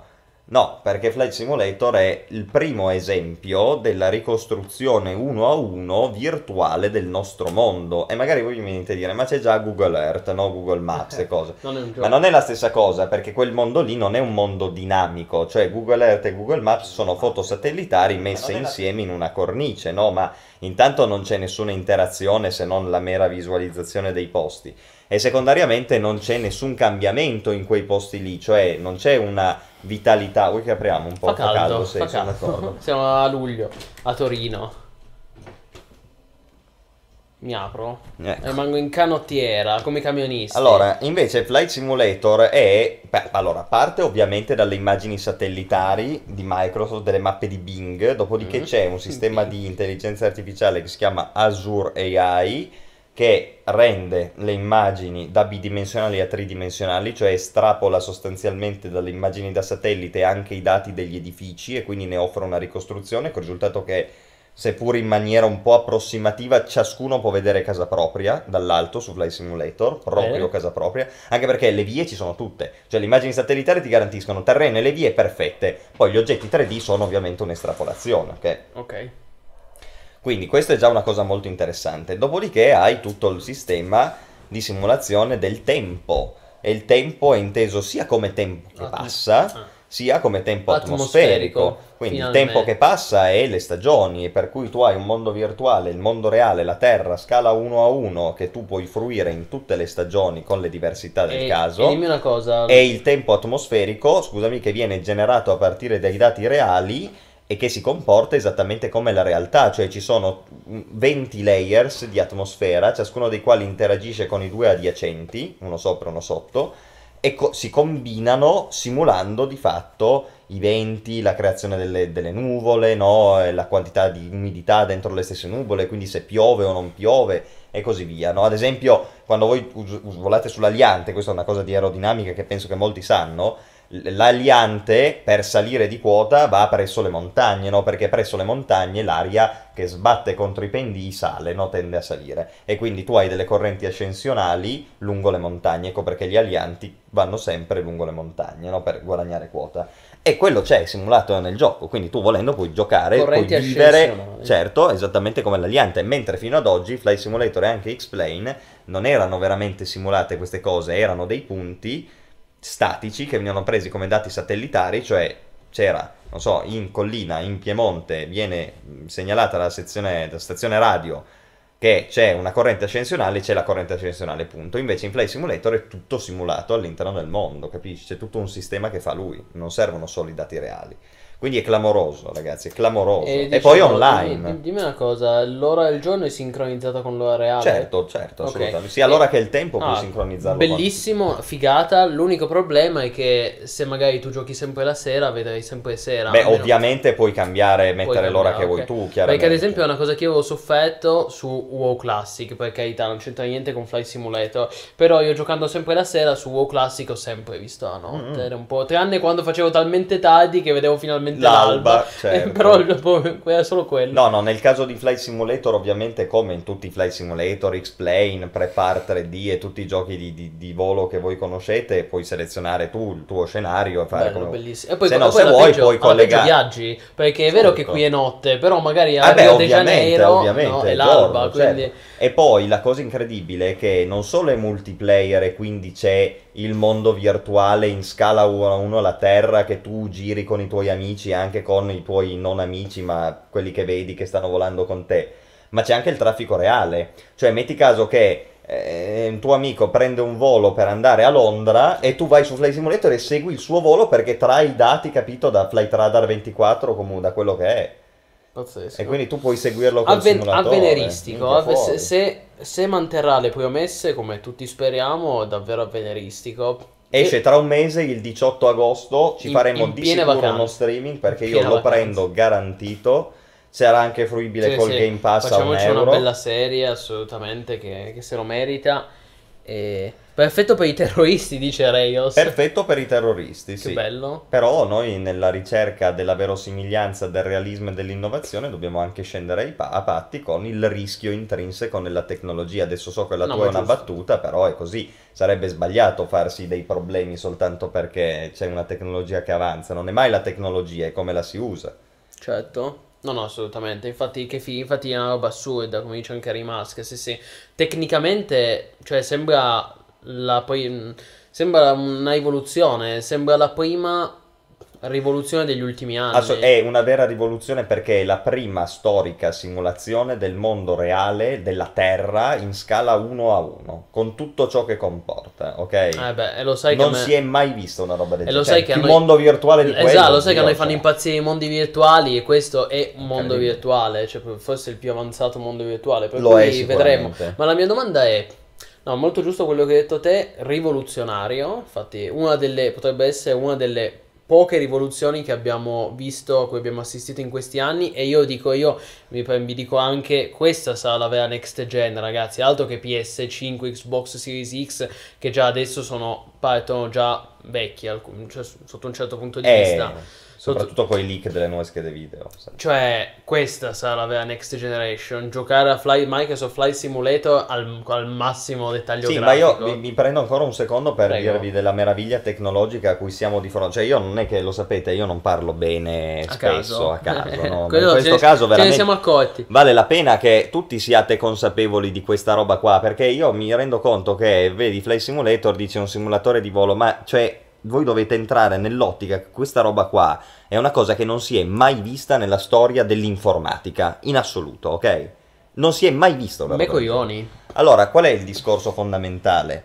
Che oggi è possibile fare una cosa del genere perché ci sono due cose fondamentali che prima non c'erano. L'intelligenza artificiale, che oggi negli ultimi quattro anni è esplosa a dei livelli che Esatto. noi neanche ci Beh, immaginiamo. Microsoft è il principale Cioè, voi fidatevi che io ci lavoro anche su queste cose di intelligenza artificiale, al di là di MMOIT, in ambito giuridico, e vi posso garantire che se i nostri padri, almeno i miei, hanno visto la rivoluzione delle telecomunicazioni con internet, eccetera, con ogni probabilità noi vedremo, forse in modo più subdolo, la rivoluzione dell'intelligenza artificiale. Certo. Perché ci sono delle cose, vi segnalo un canale YouTube, si chiama 2 Minutes Paper, e sono, è un tipo bravissimo che fa vedere quali sono i paper scientifici più innovativi sulle nuove tecnologie digitali. Ok. E in particolare a me piace perché si occupa molto di intelligenza artificiale e di meccaniche dei fluidi, Ok. sia i gas che i liquidi, no? Quindi fighissimo.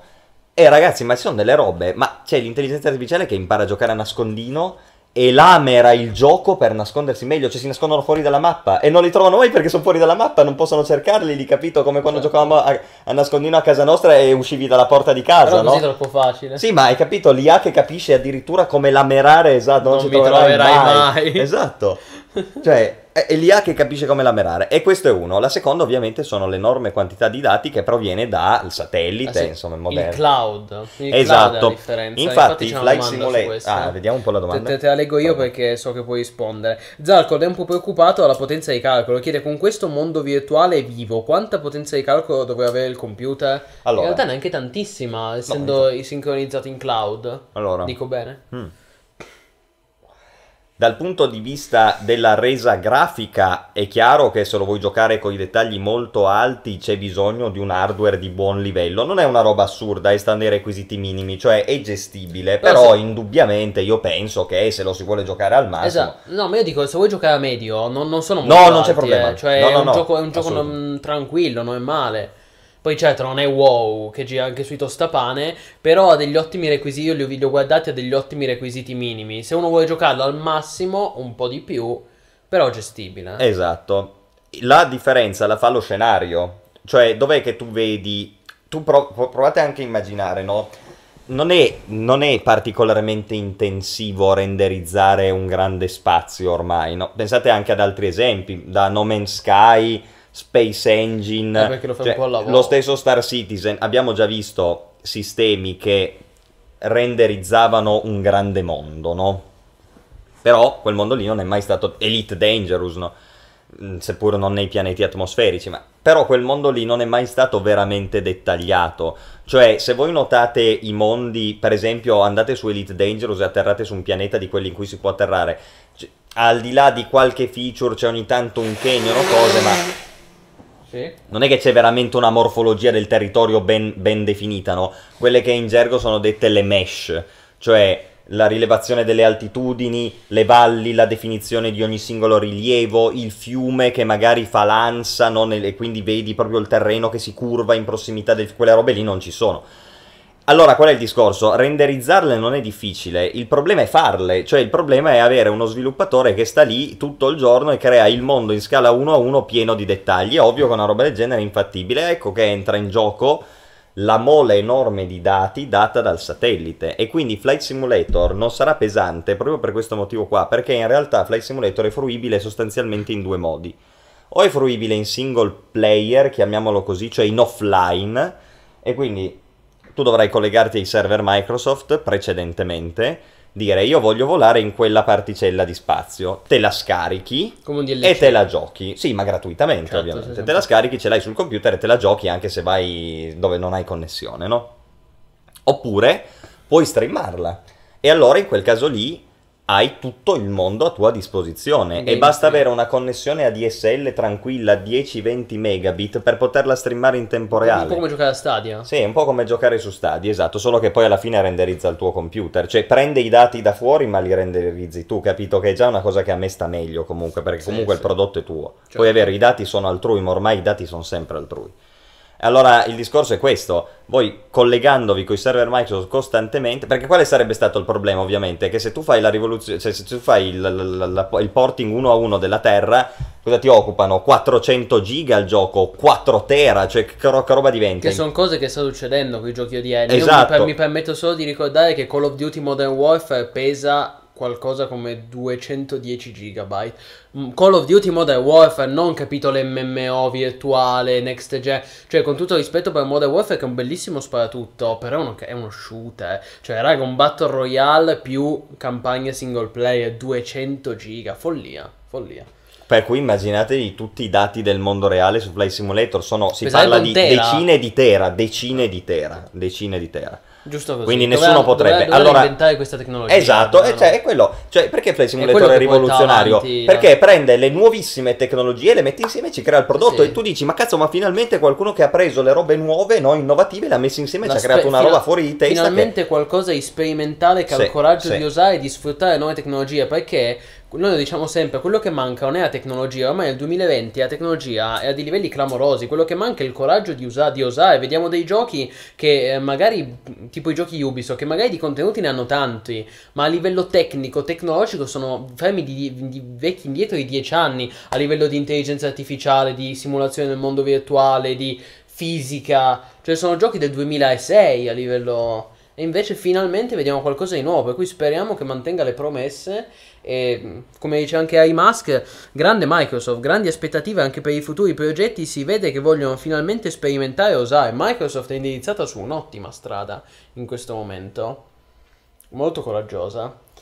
E infatti, sento, io faccio anche una profezia. Secondo me, comunque, non c'entra con Flight Simulator. Ma a proposito di Microsoft, secondo me il prossimo anno vedia- rivediamo anche Age of Empires. Secondo me, 2021 er- esce, uscirà Age of Empires 4. Finalmente. Anche lì, progetto atteso da 20 anni, ecco. Quindi state all'occhio su Microsoft in generale. Adesso tra un mese Flight Simulator, raga, veramente vi dico. Per la prima volta voglio sbilanciarmi, cosa che io non faccio mai, Mm. soprattutto nei videogiochi. Questo è un prodotto rivoluzionario. Speriamo, eh, lo recensiamo, eh. Rivoluzionario. Questo lo recensiamo. Quindi due bombe in uno diamo. Fly- Microsoft Flight Simulator, la prossima grande rivoluzione, videoludica e non solo, Sì, no, tecnologica. no, esatto, è smi- lo sminuisci se dici solo videoludica, è una cosa, esatto, è molto più grande. E, e Age of Empires 4 uscirà nel 2021. Seconda bomba lanciata così. Bomba! Vai, grande, Maxi speriamo bomba. in bene, insomma. Assolutamente, me, me la sento.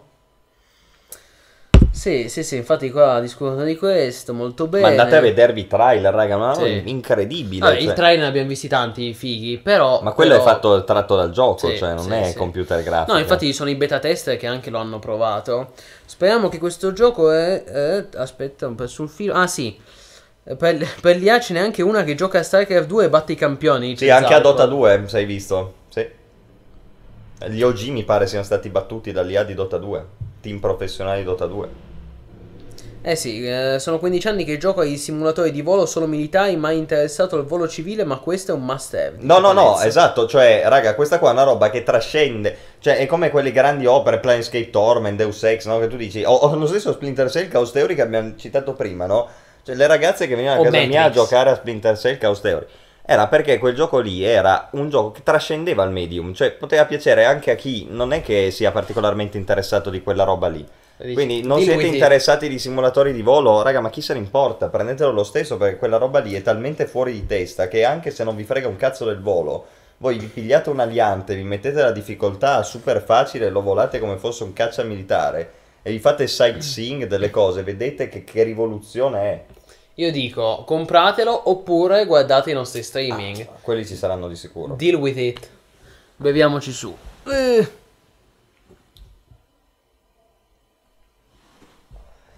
Bene. Alla vostra, ragazzi. Sì, Fatto, fatto. sì. L'ha imparato da Mark questo, Mark Zuckerberg. Eh sì, ho seguito il maestro. Grande. Ho imparato dal maestro.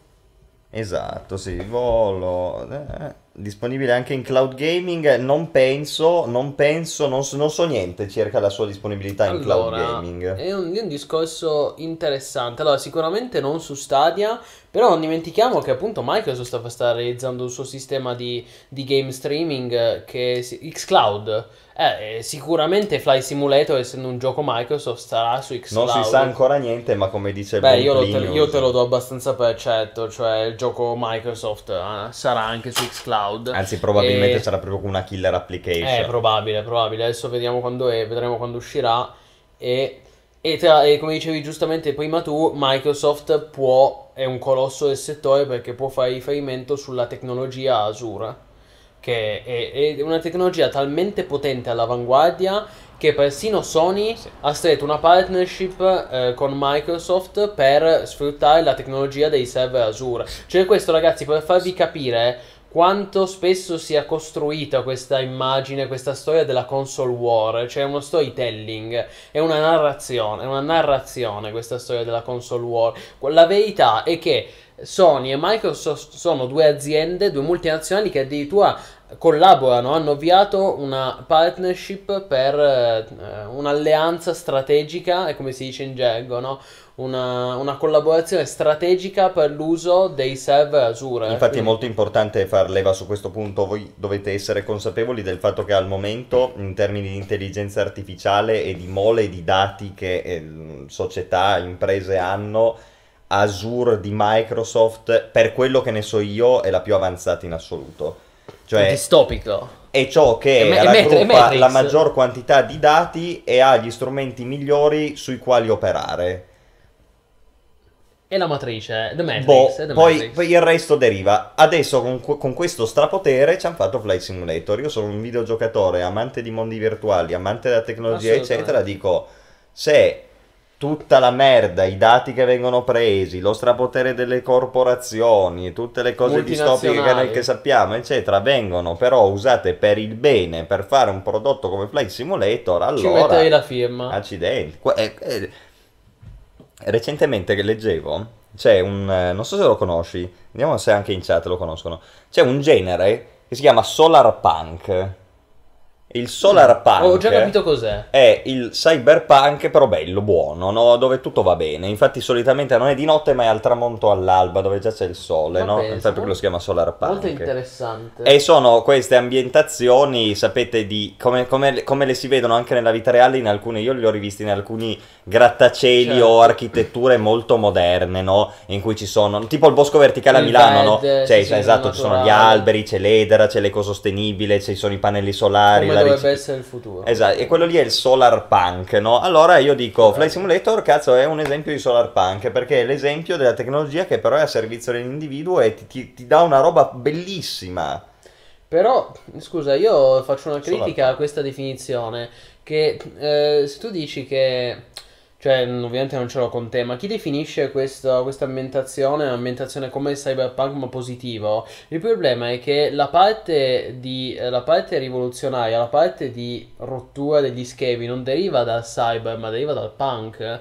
E solarpunk comunque, in- nella parola solarpunk c'è punk, quindi vuol dire che ci deve essere un grado di... Eh no, ma c'è sempre ovviamente una sorta di conflitto. Ok. Solo che l'ambientazione nella È quale il positivo, con- sì, ok. sì. cioè la tecnologia in quel caso lì Un po, è come, un, po come, ah, un po' come Bioshock Infinite è bellissima. Sì, esatto, esatto, L'ambientazione è bellissima, In- però certo. poi in realtà Infatti poi magari è bravissimo, infatti poi magari nel Solar Punk trovi cioè tipo Brave New World Mm. è Solar Punk, Ah. non se avete letto Huxley, cioè può intersecare questa definizione perché il mondo è perfetto, stanno tutti benissimo, la tecnologia è usata per i- per- alla fine per il bene no, dell'uomo, però a quale prezzo? Cioè questa gente, cioè, non so, in Brave New World sai, sono drogati, hanno il somma, per cui dimenticano i problemi, non si pongono pro, sono addirittura destinati, no?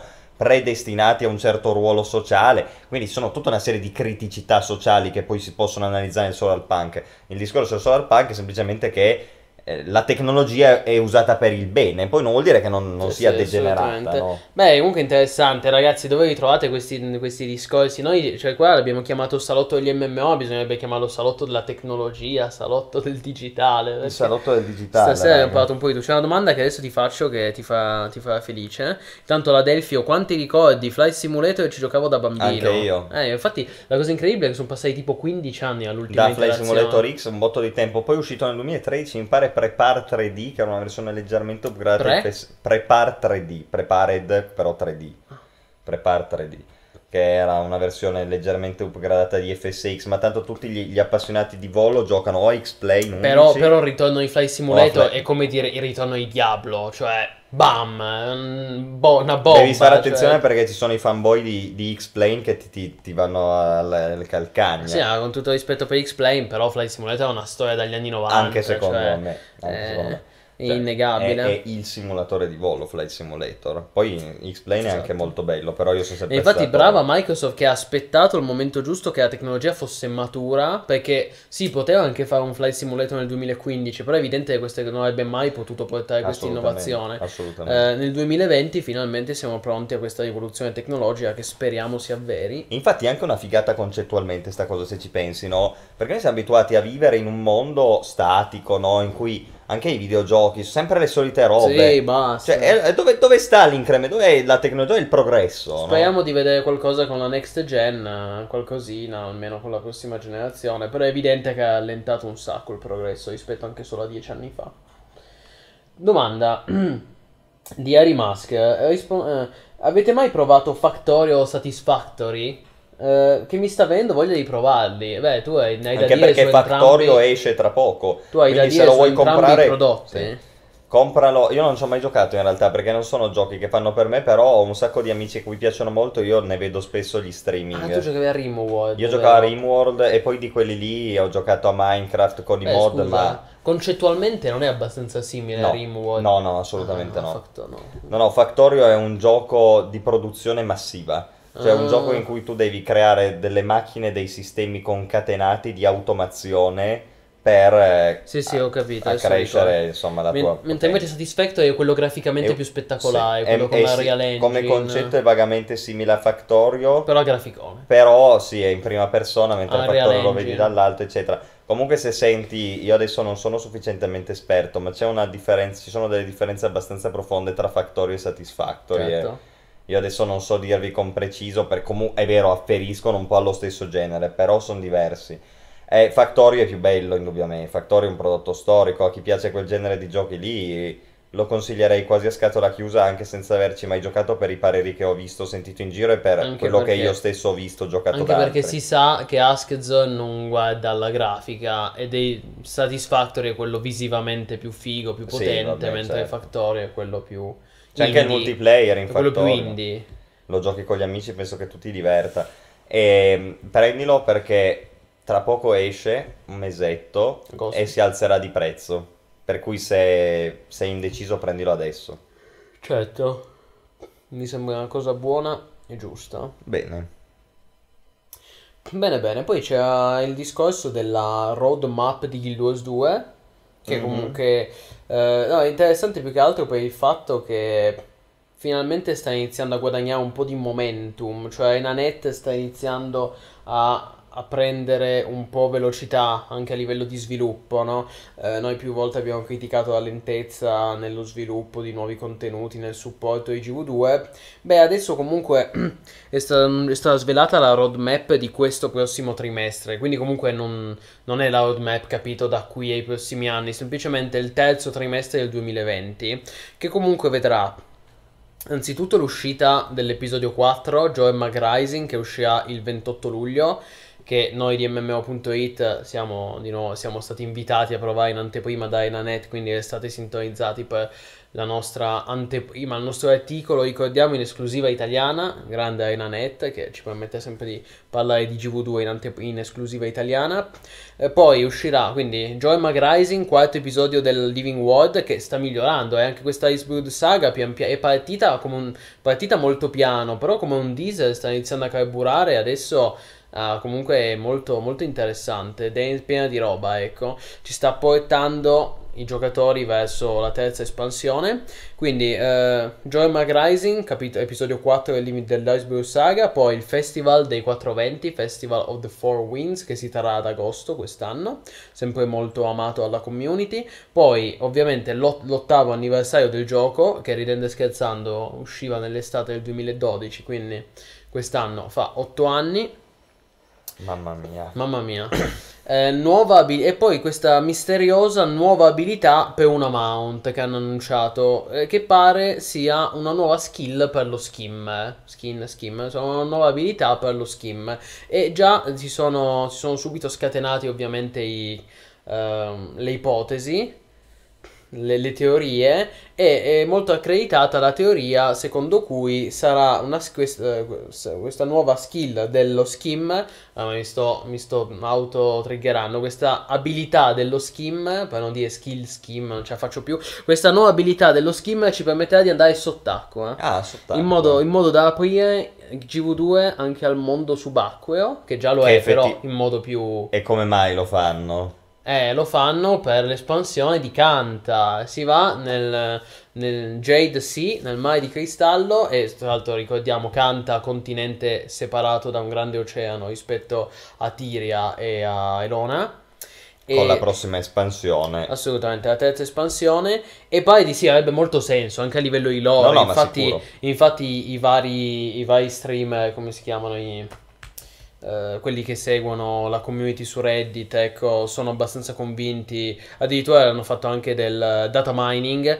E è probabile che questa abilità dello skim ci porti sott'acqua. E meno male perché il, il, il gameplay sott'acqua ha, biso- ha estremo bisogno di un rinnovamento.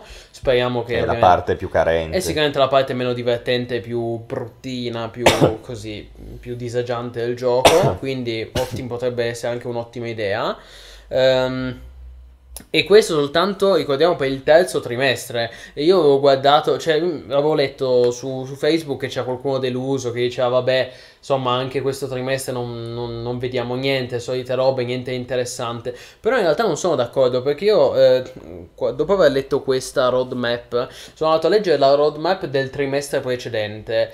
E quella, quella è, salute, quella, se vuoi bevi. Non devo prendere la mellina. Quella era effettivamente povera perché eh, la roadmap è, è qui.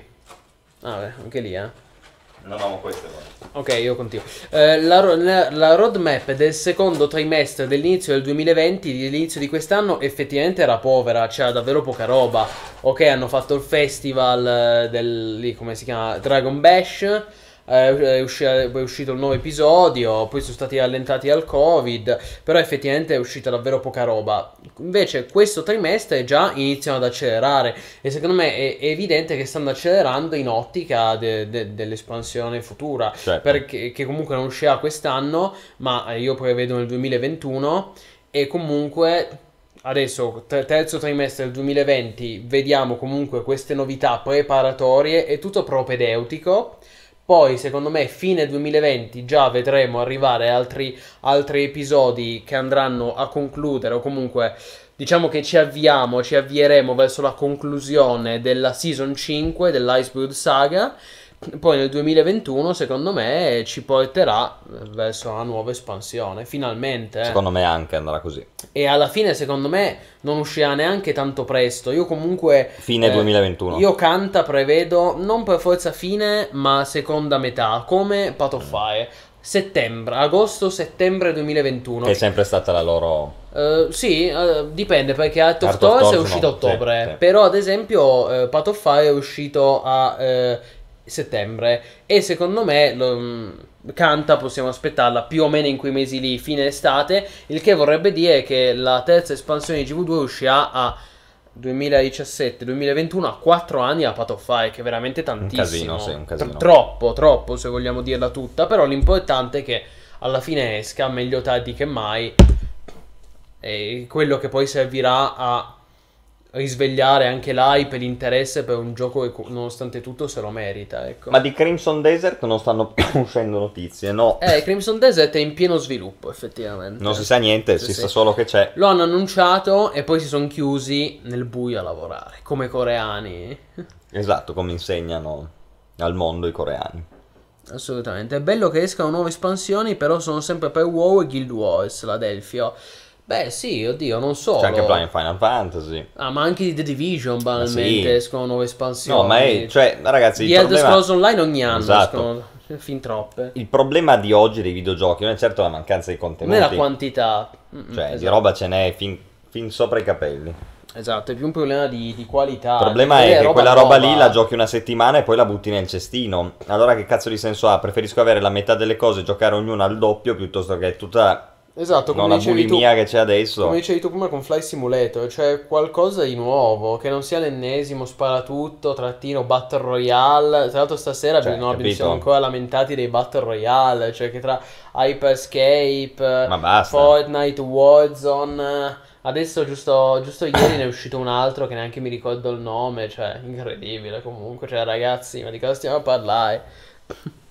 No, no, vogliamo i vecchi MMO, assolutamente. Crimson Desert è molto interessante. Ecco, lamentarsi dei Battle Royale, basta, hanno rotto le balle. Sani vecchi MMO. Bene. Abbiamo altro? Tu dici che ci possiamo avviare. Ci possiamo Stiamo avviare. andando verso le due ore. Sì, sì. Eh, vediamo, allora. È il momento per fare domande a manetta. Ulti- ultimo momento, ragazzi. Subito, altrimenti chiudiamo e o- ora no, eh, nel più. frattempo se vuoi introdurre qualcosa di veloce così che loro si preparino con eventuali domande. No, vabbè, ehm, io sto in attesa eh, di, di novità che secondo me vedremo tra questo mese e il prossimo. 23 luglio c'è la conferenza Xbox Mm. eh, con tutte le novità su, su tutti i giochi in arrivo su, per la next gen. Se- tra l'altro, secondo me lo mostreranno anche Flight Simulator perché comunque è prodotto Microsoft, quindi Xbox. Possiamo aspettarci novità, eh, non so su Sea of Thieves, ma sicuramente sul prossimo gioco di Rare, Everwild, che si sa già che sarà un'avventura online cooperativa ambientata in un mondo magico, fiabesco, insomma, interessante, ecco, da approfondire. E soprattutto dovrebbero annunciare gran parte dei giochi che finalmente arriveranno su Xbox Series X. Eh, tanta roba, ecco, pare, pare che sarà una conferenza molto grossa, molto hypata, ecco. Fuochi d'artificio, dovremmo vedere i fuochi d'artificio il 23 luglio. Sicuramente noi la seguiremo in diretta, ragazzi, su Twitch, o io, o Askzo, o Damias, quindi assolutamente state sintonizzati. Allora, trittico di robe. Attenzione, Una- una per bomba. te tu conosci Life Leech, seguito spirituale di Sacred? Life Leech. No. Attenzione, No, non lo mi cogli impreparato. si sa nulla su Blue Protocol in Europa? Allora, Blue Protocol, eh... Scusami, Blue Protocol io raramente ho visto... Zanzare. Scusate. Scusami. Ho- raramente ho visto un gioco più atteso, il Blue Protocol, nei canali mainstream tipo Reddit, Morpg. Mm. Tutti che attendono Blue Protocol. Perché è MMO anime. Lo so. Però sembra, cioè c'è, c'è un, un hype positivo dietro a Sì, questo sì, Blue eh beh, perché non sono molti gli MMO anime fatti bene proprio. Allora, io ti dico, eh, su Blue Protocol in- non ci sono grosse novità in questo momento, ma ti consiglio di restare sintonizzato perché stiamo, scrive, stiamo realizzando una, un'anteprima scritta e video con tutte le novità su Blue, Pro- Blue Protocol, se riesco a dirlo. Quindi eh, ne saprete di più, abbiamo fatto un lavorone di ricerca. Ed è comunque uno di quei giochi che arriveranno in Occidente, come anche lo Stark, che finalmente, Deo Grazias, si è scoperto che al- prima o poi arriverà in Occidente. Ecco, non c'è ancora una data, non sarà comunque quest'anno, quindi dobbiamo amarci tanta pazienza. Però, probabilmente nel, 2000 nel 2021 uscirà tanta roba. Tra Poi c'è Ia-. Scusami. No, prego. C'è Iadelfio che mi chiede Ask qualche altra speedrun. Piacerebbe anche a me, devo trovare dell'ispirazione perché ultimamente non ho, non ho visto cose che mi hanno triggerato la mania degli speedrun.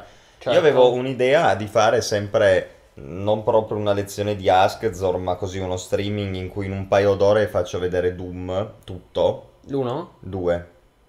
Tutto Doom 2. Sì, sì, tutto Ok. Doom 2 in diretta, facciamo una roba così. E, e quindi lì possiamo fare un po' di speedrun. Però mi piacerebbe trovare un'altra ispirazione come quella che avevo trovato nel Super Adventure Box di Guild. Wars. Beh, hai voluto aprire, eh. No, ma adesso mi metto il. mi metto l'antizanzare. E dicevo, eh, non ho trovato un'altra ispirazione simile a quella che ho trovato con, eh, con l'Adventure Box di Guild Wars 2, che invece lì mi ha preso abbastanza bene. Giusto. Attenzione! mo- Che succede? Faremo l'MMO del secolo, un euro. Amazon. Ah, esatto, Be- Jeff Bezos. Degno. Grazie Degno. mille, chiunque sia. Degno. A Nanette Amazon, grazie di cuore. Bellissimo. Grande. mi sono praticamente dato il robo in... E poi hai letto, è un gioco che sta creando un piccolo gruppo di ragazzi, questo per quello che riguarda Life Leech, no? Che vogliono riportare le meccaniche di Sacred, ma molto migliorate in quanto a grafica, animazioni ed effetti. Eh, lo seguirò, ragazzi. Ci informiamo. Lo seguirò. Certo, un piccolo gruppo di ragazzi, un gioco come Sacred, mamma mia, era ambizioso. eh, Sacred, è un gioco enorme. Un, un, un hack and slash open world. Io praticamente non ne, ho, non- non ne ho mai visti, cioè solo Sacred. Tant'è che persino Wolsen prometteva di essere un hack slash open world. Alla fine non sono riusciti a rendere l'open world e hanno dovuto rimangiarsi la promessa. Sì, perché- magari fosse solo quello, sai. Lo so, lo so. Eh, cosa, cosa non è colpa mia. Madonna Wolsen. eh. Eh, sì, sì, sì, infatti. Se giusto ieri stavo leggendo le, novi- le ultime novità su Steam di Walls. E cosa dicono? No, che stanno. Eh, stanno lavorando su un grosso update chiamato Second Dawn con cui sperano di, di, poi- di- di far un risalire un po' il gioco perché effettivamente ha avuto un backlash abbastanza pesante. anche. Oggettivamente è un gioco che non ha molto senso. È un gioco che ha fatto il botto pazzesco a febbraio perché c'è una fame pazzesca di, Hack and slash. di hack and slash o, o proprio di giochi in generale potremmo dire per cui a febbraio l'ha lanciato su Steam hanno fatto, hanno fatto bingo cioè una quantità di vendite che neanche loro si aspettavano però ha avuto una- un drop di giocatori pesante adesso ha tipo 700 giocatori che vabbè non è un MMO quindi alla fine ci sta che abbia i suoi giocatori. Però è evidente che anche a livello di recensioni molte recensioni negative su Steam quindi perché molti bug molti problemi poco ispirato insomma devono un attimo migliorarlo e loro comunque non è che l'hanno abbandonato, voglio dire, è un prodotto che continua a essere aggiornato e supportato e speriamo che possa evolversi in qualcosa di più. Certo, dopodiché c'è Black Mirror che ci chiede novità su Crowfall. Ne avevamo parlato la scorsa volta riguardo al discorso che abbiamo fatto del fatto che questi giochi di oggi non si sa bene come. Non sanno neanche più loro a che stadio di sviluppo sono. C'è alcuni che dicono è in alfa. E su Crowfall hanno detto adesso esce l'update che è l'alfa 12 tipo, però il gioco è come se fosse In già in beta. beta. Questo l'ha detto il lead developer. Sì. Cioè, io ho detto, ma è è l'alfa 12, le dici come se fosse già in beta. Che cazzo stai dicendo? È, Cosa è vuol beta dire? o non è beta, voglio dire. Cioè, cosa vuol dire sta roba qua? Non lo sa nessuno, eh, sono tutte denominazioni, per cui oh, ti, Crofos, penso che tu possa darmi ragione se gli dico rapidamente, è in sviluppo, continuano ad aggiornarlo, hanno detto che tecnicamente è in beta, queste testuali parole con l'ultimo update, dopodiché fai tu le tue conclusioni. Io Sì, ho no, un gioco che alfa. dopo... Cioè, il gioco doveva uscire nel 2016 la prima volta, ok? Siamo nel 2020 e siamo in alfa 12 ufficialmente con l'e-director che ti dice tecnicamente in beta. Cioè, io francamente... Non tecnicamente, dice tecnicamente in alfa, ma voi fate come se fosse in beta, che Sì. è ancora peggio perché mi pigli per No, ma ha detto proprio technically, Ah, ok. capito? ok. Cioè, allora io, esatto, cioè, ma allora dico, ma che credibilità Cioè, hai, dai, ma siamo cos'è se- sta roba? Siamo più seri noi che gestiamo MMOIT di sta gente che ha ricevuto milioni di dollari di finanziamento. Non lo so, io, a me Crowfall anche interessa, eh, perché il sistema è quello che dicevo prima, doveva essere un gioco No, no, che inter- faceva innovativo. bene una cosa, no? Innovativo. Cioè, io voglio fare il PvP, mi metto arene, vaffanculo l'open world, faccio solo PvP. Beh, ma ci sono mondi. Ops, scusa. Sì, ci sono dei mondi aperti, ma non si può parlare. È vero, cioè, è vero, sì, c'è una sorta. Ci sono tanti mondi Ci aperti. sono tanti mondi, quello appunto. Che si resettano. Comunque Eh, era, era un'idea nuova, era qualcosa che almeno poteva farti dire, toh, un prodotto che può piacere, sai, l'amante del PvP, quello che non ha paura di aver resettato parte del suo progress, eccetera. Potevi divertirti, fare un po' di missioni insieme, ne- nella mia Ma- idea, ecco, qualche sortita. Dopodiché il gioco, secondo me, no- non dico che sia morto prima ancora di nascere, ma è uno di quei prodotti che non sai neanche tu che cosa dire. Vedrai, è, è ingiudicabile al momento. Come Camelot Unchained, come. Quattro anni giochi. che sarebbe dovuto uscire, siamo ancora qui a dire Crowfall, boh. Ma boh. io sono ancora Non più lo so, negativo eh. nei confronti di Camelot Unchained. Non apriamo la parentesi perché quello è dal 2012 che sviluppo. Quindi Io buono che ancora- domanda del cazzo che mi fate. Zal Cold, Ask, giocherà Death. Stranding adesso, cioè ma dai. Se ti pagano. Sì, da quelli dovete, raga, Allora, dovete riempire. allora, va- allora, Ask Zoe Plays, Assassin's Creed Valhalla, Death Stranding, 1000-1500 euro al mese. eh. Mille. 1000 euro al mese, dai, giusto, giusto perché si accontenta. Ci può stare, dai, ci può stare. A quel punto ti licenzi dal tuo lavoro. 400 per eh, Assassin's Creed e, E 600. 600 per Death Stranding. Beh, certo, effettivamente, perché è più ludico Valhalla. Mentre Death Stranding è più filosofico, pretenzioso. Va bene. Direi che siamo a posto. Va bene ragazzi, è stato un piacere anche questa sera essere con voi nel salotto degli Assolutamente, MMO. successone su Successone, Twitch. tanta presenza. Direi, direi che se tutto va bene riusciamo a farne ancora un- uno, un No, sì, ultimo sì. prima di andare in pensione, eh, magari prima di andare in vacanza ad agosto. Quindi sicuramente ne, annunceremo un altro. No, ma possiamo salotto. anche vedere se farne a- via remoto come durante il Mi vuoi Covid. sfruttare anche durante le vacanze? No, vabbè, però secondo me tira un botto sta roba qua, quindi io sono contento di farla e anche, come dire, il responso mi pare positivo. Stavo leggendo, sì, qua interessante. Ho scoperto da poco che Sacred in realtà è stato concepito nel 2001, visto che quelli di Ascalon avevano già un progetto che poi però hanno scartato dopo 2-3 anni sono usciti con il Sacred che conosciamo ora. Beh, ma si vede che Sacred è, un gioco dallo sviluppo molto lungo, cioè... Cavolo, un- ripeto, un hack and slash open world eh, per, per l'epoca è una roba ambiziosissima, mica cazzi, voglio dire. Infatti, infatti bisognerebbe fare... C'è il buon Pregianza in live, fa- fagli il ride Plinius, possiamo fargli il ride? Ma è più Poeggianza che dovrebbe raidare noi, c'è 500 abbonati. Poeggianza ha 500 abbonati, cioè 450. Grande, beato lui. No, ma infa- vabbè, tanto di cappello, cioè pre- grande pregi. Io devo dire, non si ricorda neanche. Non mi ricordo neanche come si fa, se devo essere Proviamo a vedere se si può, così fa- facciamo facciamolo notorietà così. anche per noi. È una buona idea questa di Arimas. Tanto siamo tutti colleghi, Allora, noi no, la gente che eh, piace bene di videogiochi. penso- allora, tutto. se ricordo bene, se è soltanto un, un comando tipo slash ride, però se riesci a cercarmi. Adesso ci penso io. Ok. Intanto se tu vuoi ancora dire due cose. Su Poeggianza? quello Ah, ecco, guarda, re, slash ride, poi devi mettere tra parentesi quadre il channel. Eh, Ce l'hai tu? Eh no, però ora me lo consiglia. Me lo consiglia Twitch in pratica. Dovrebbe essere poi Gianza il canale si chiama. Per cui. Vediamo se funziona, ragazzi. Comunque, bella idea così. Se lo se poi una volta lo fa con noi, cioè diventiamo. no, lo facciamo noi, ragazzi, non vi preoccupate. Comunque, vabbè, io qui il comando ce l'ho. Lo... Aspetta, vado. Cioè, tanto No, no, aspetta. No, ma comunque, no, ma comunque il ride parte quando tu concludi lo streaming. Ah, ok. Spero, eh, c'è scritto così, il ride partirà quando conclude lo streaming. Allora, vabbè, tu nel dubbio fallo partire dopo. Vabbè. Ragazzi, è stato un piacere essere con voi anche questa sera. Seguiteci sempre su mmo.it. Grazie anche al buon Plinius, come sempre, che è qua con noi. Nuovo follower, yeah, Jersey Girl, Jersey Girl. Grande Jersey Girl. Grande, grazie di cuore.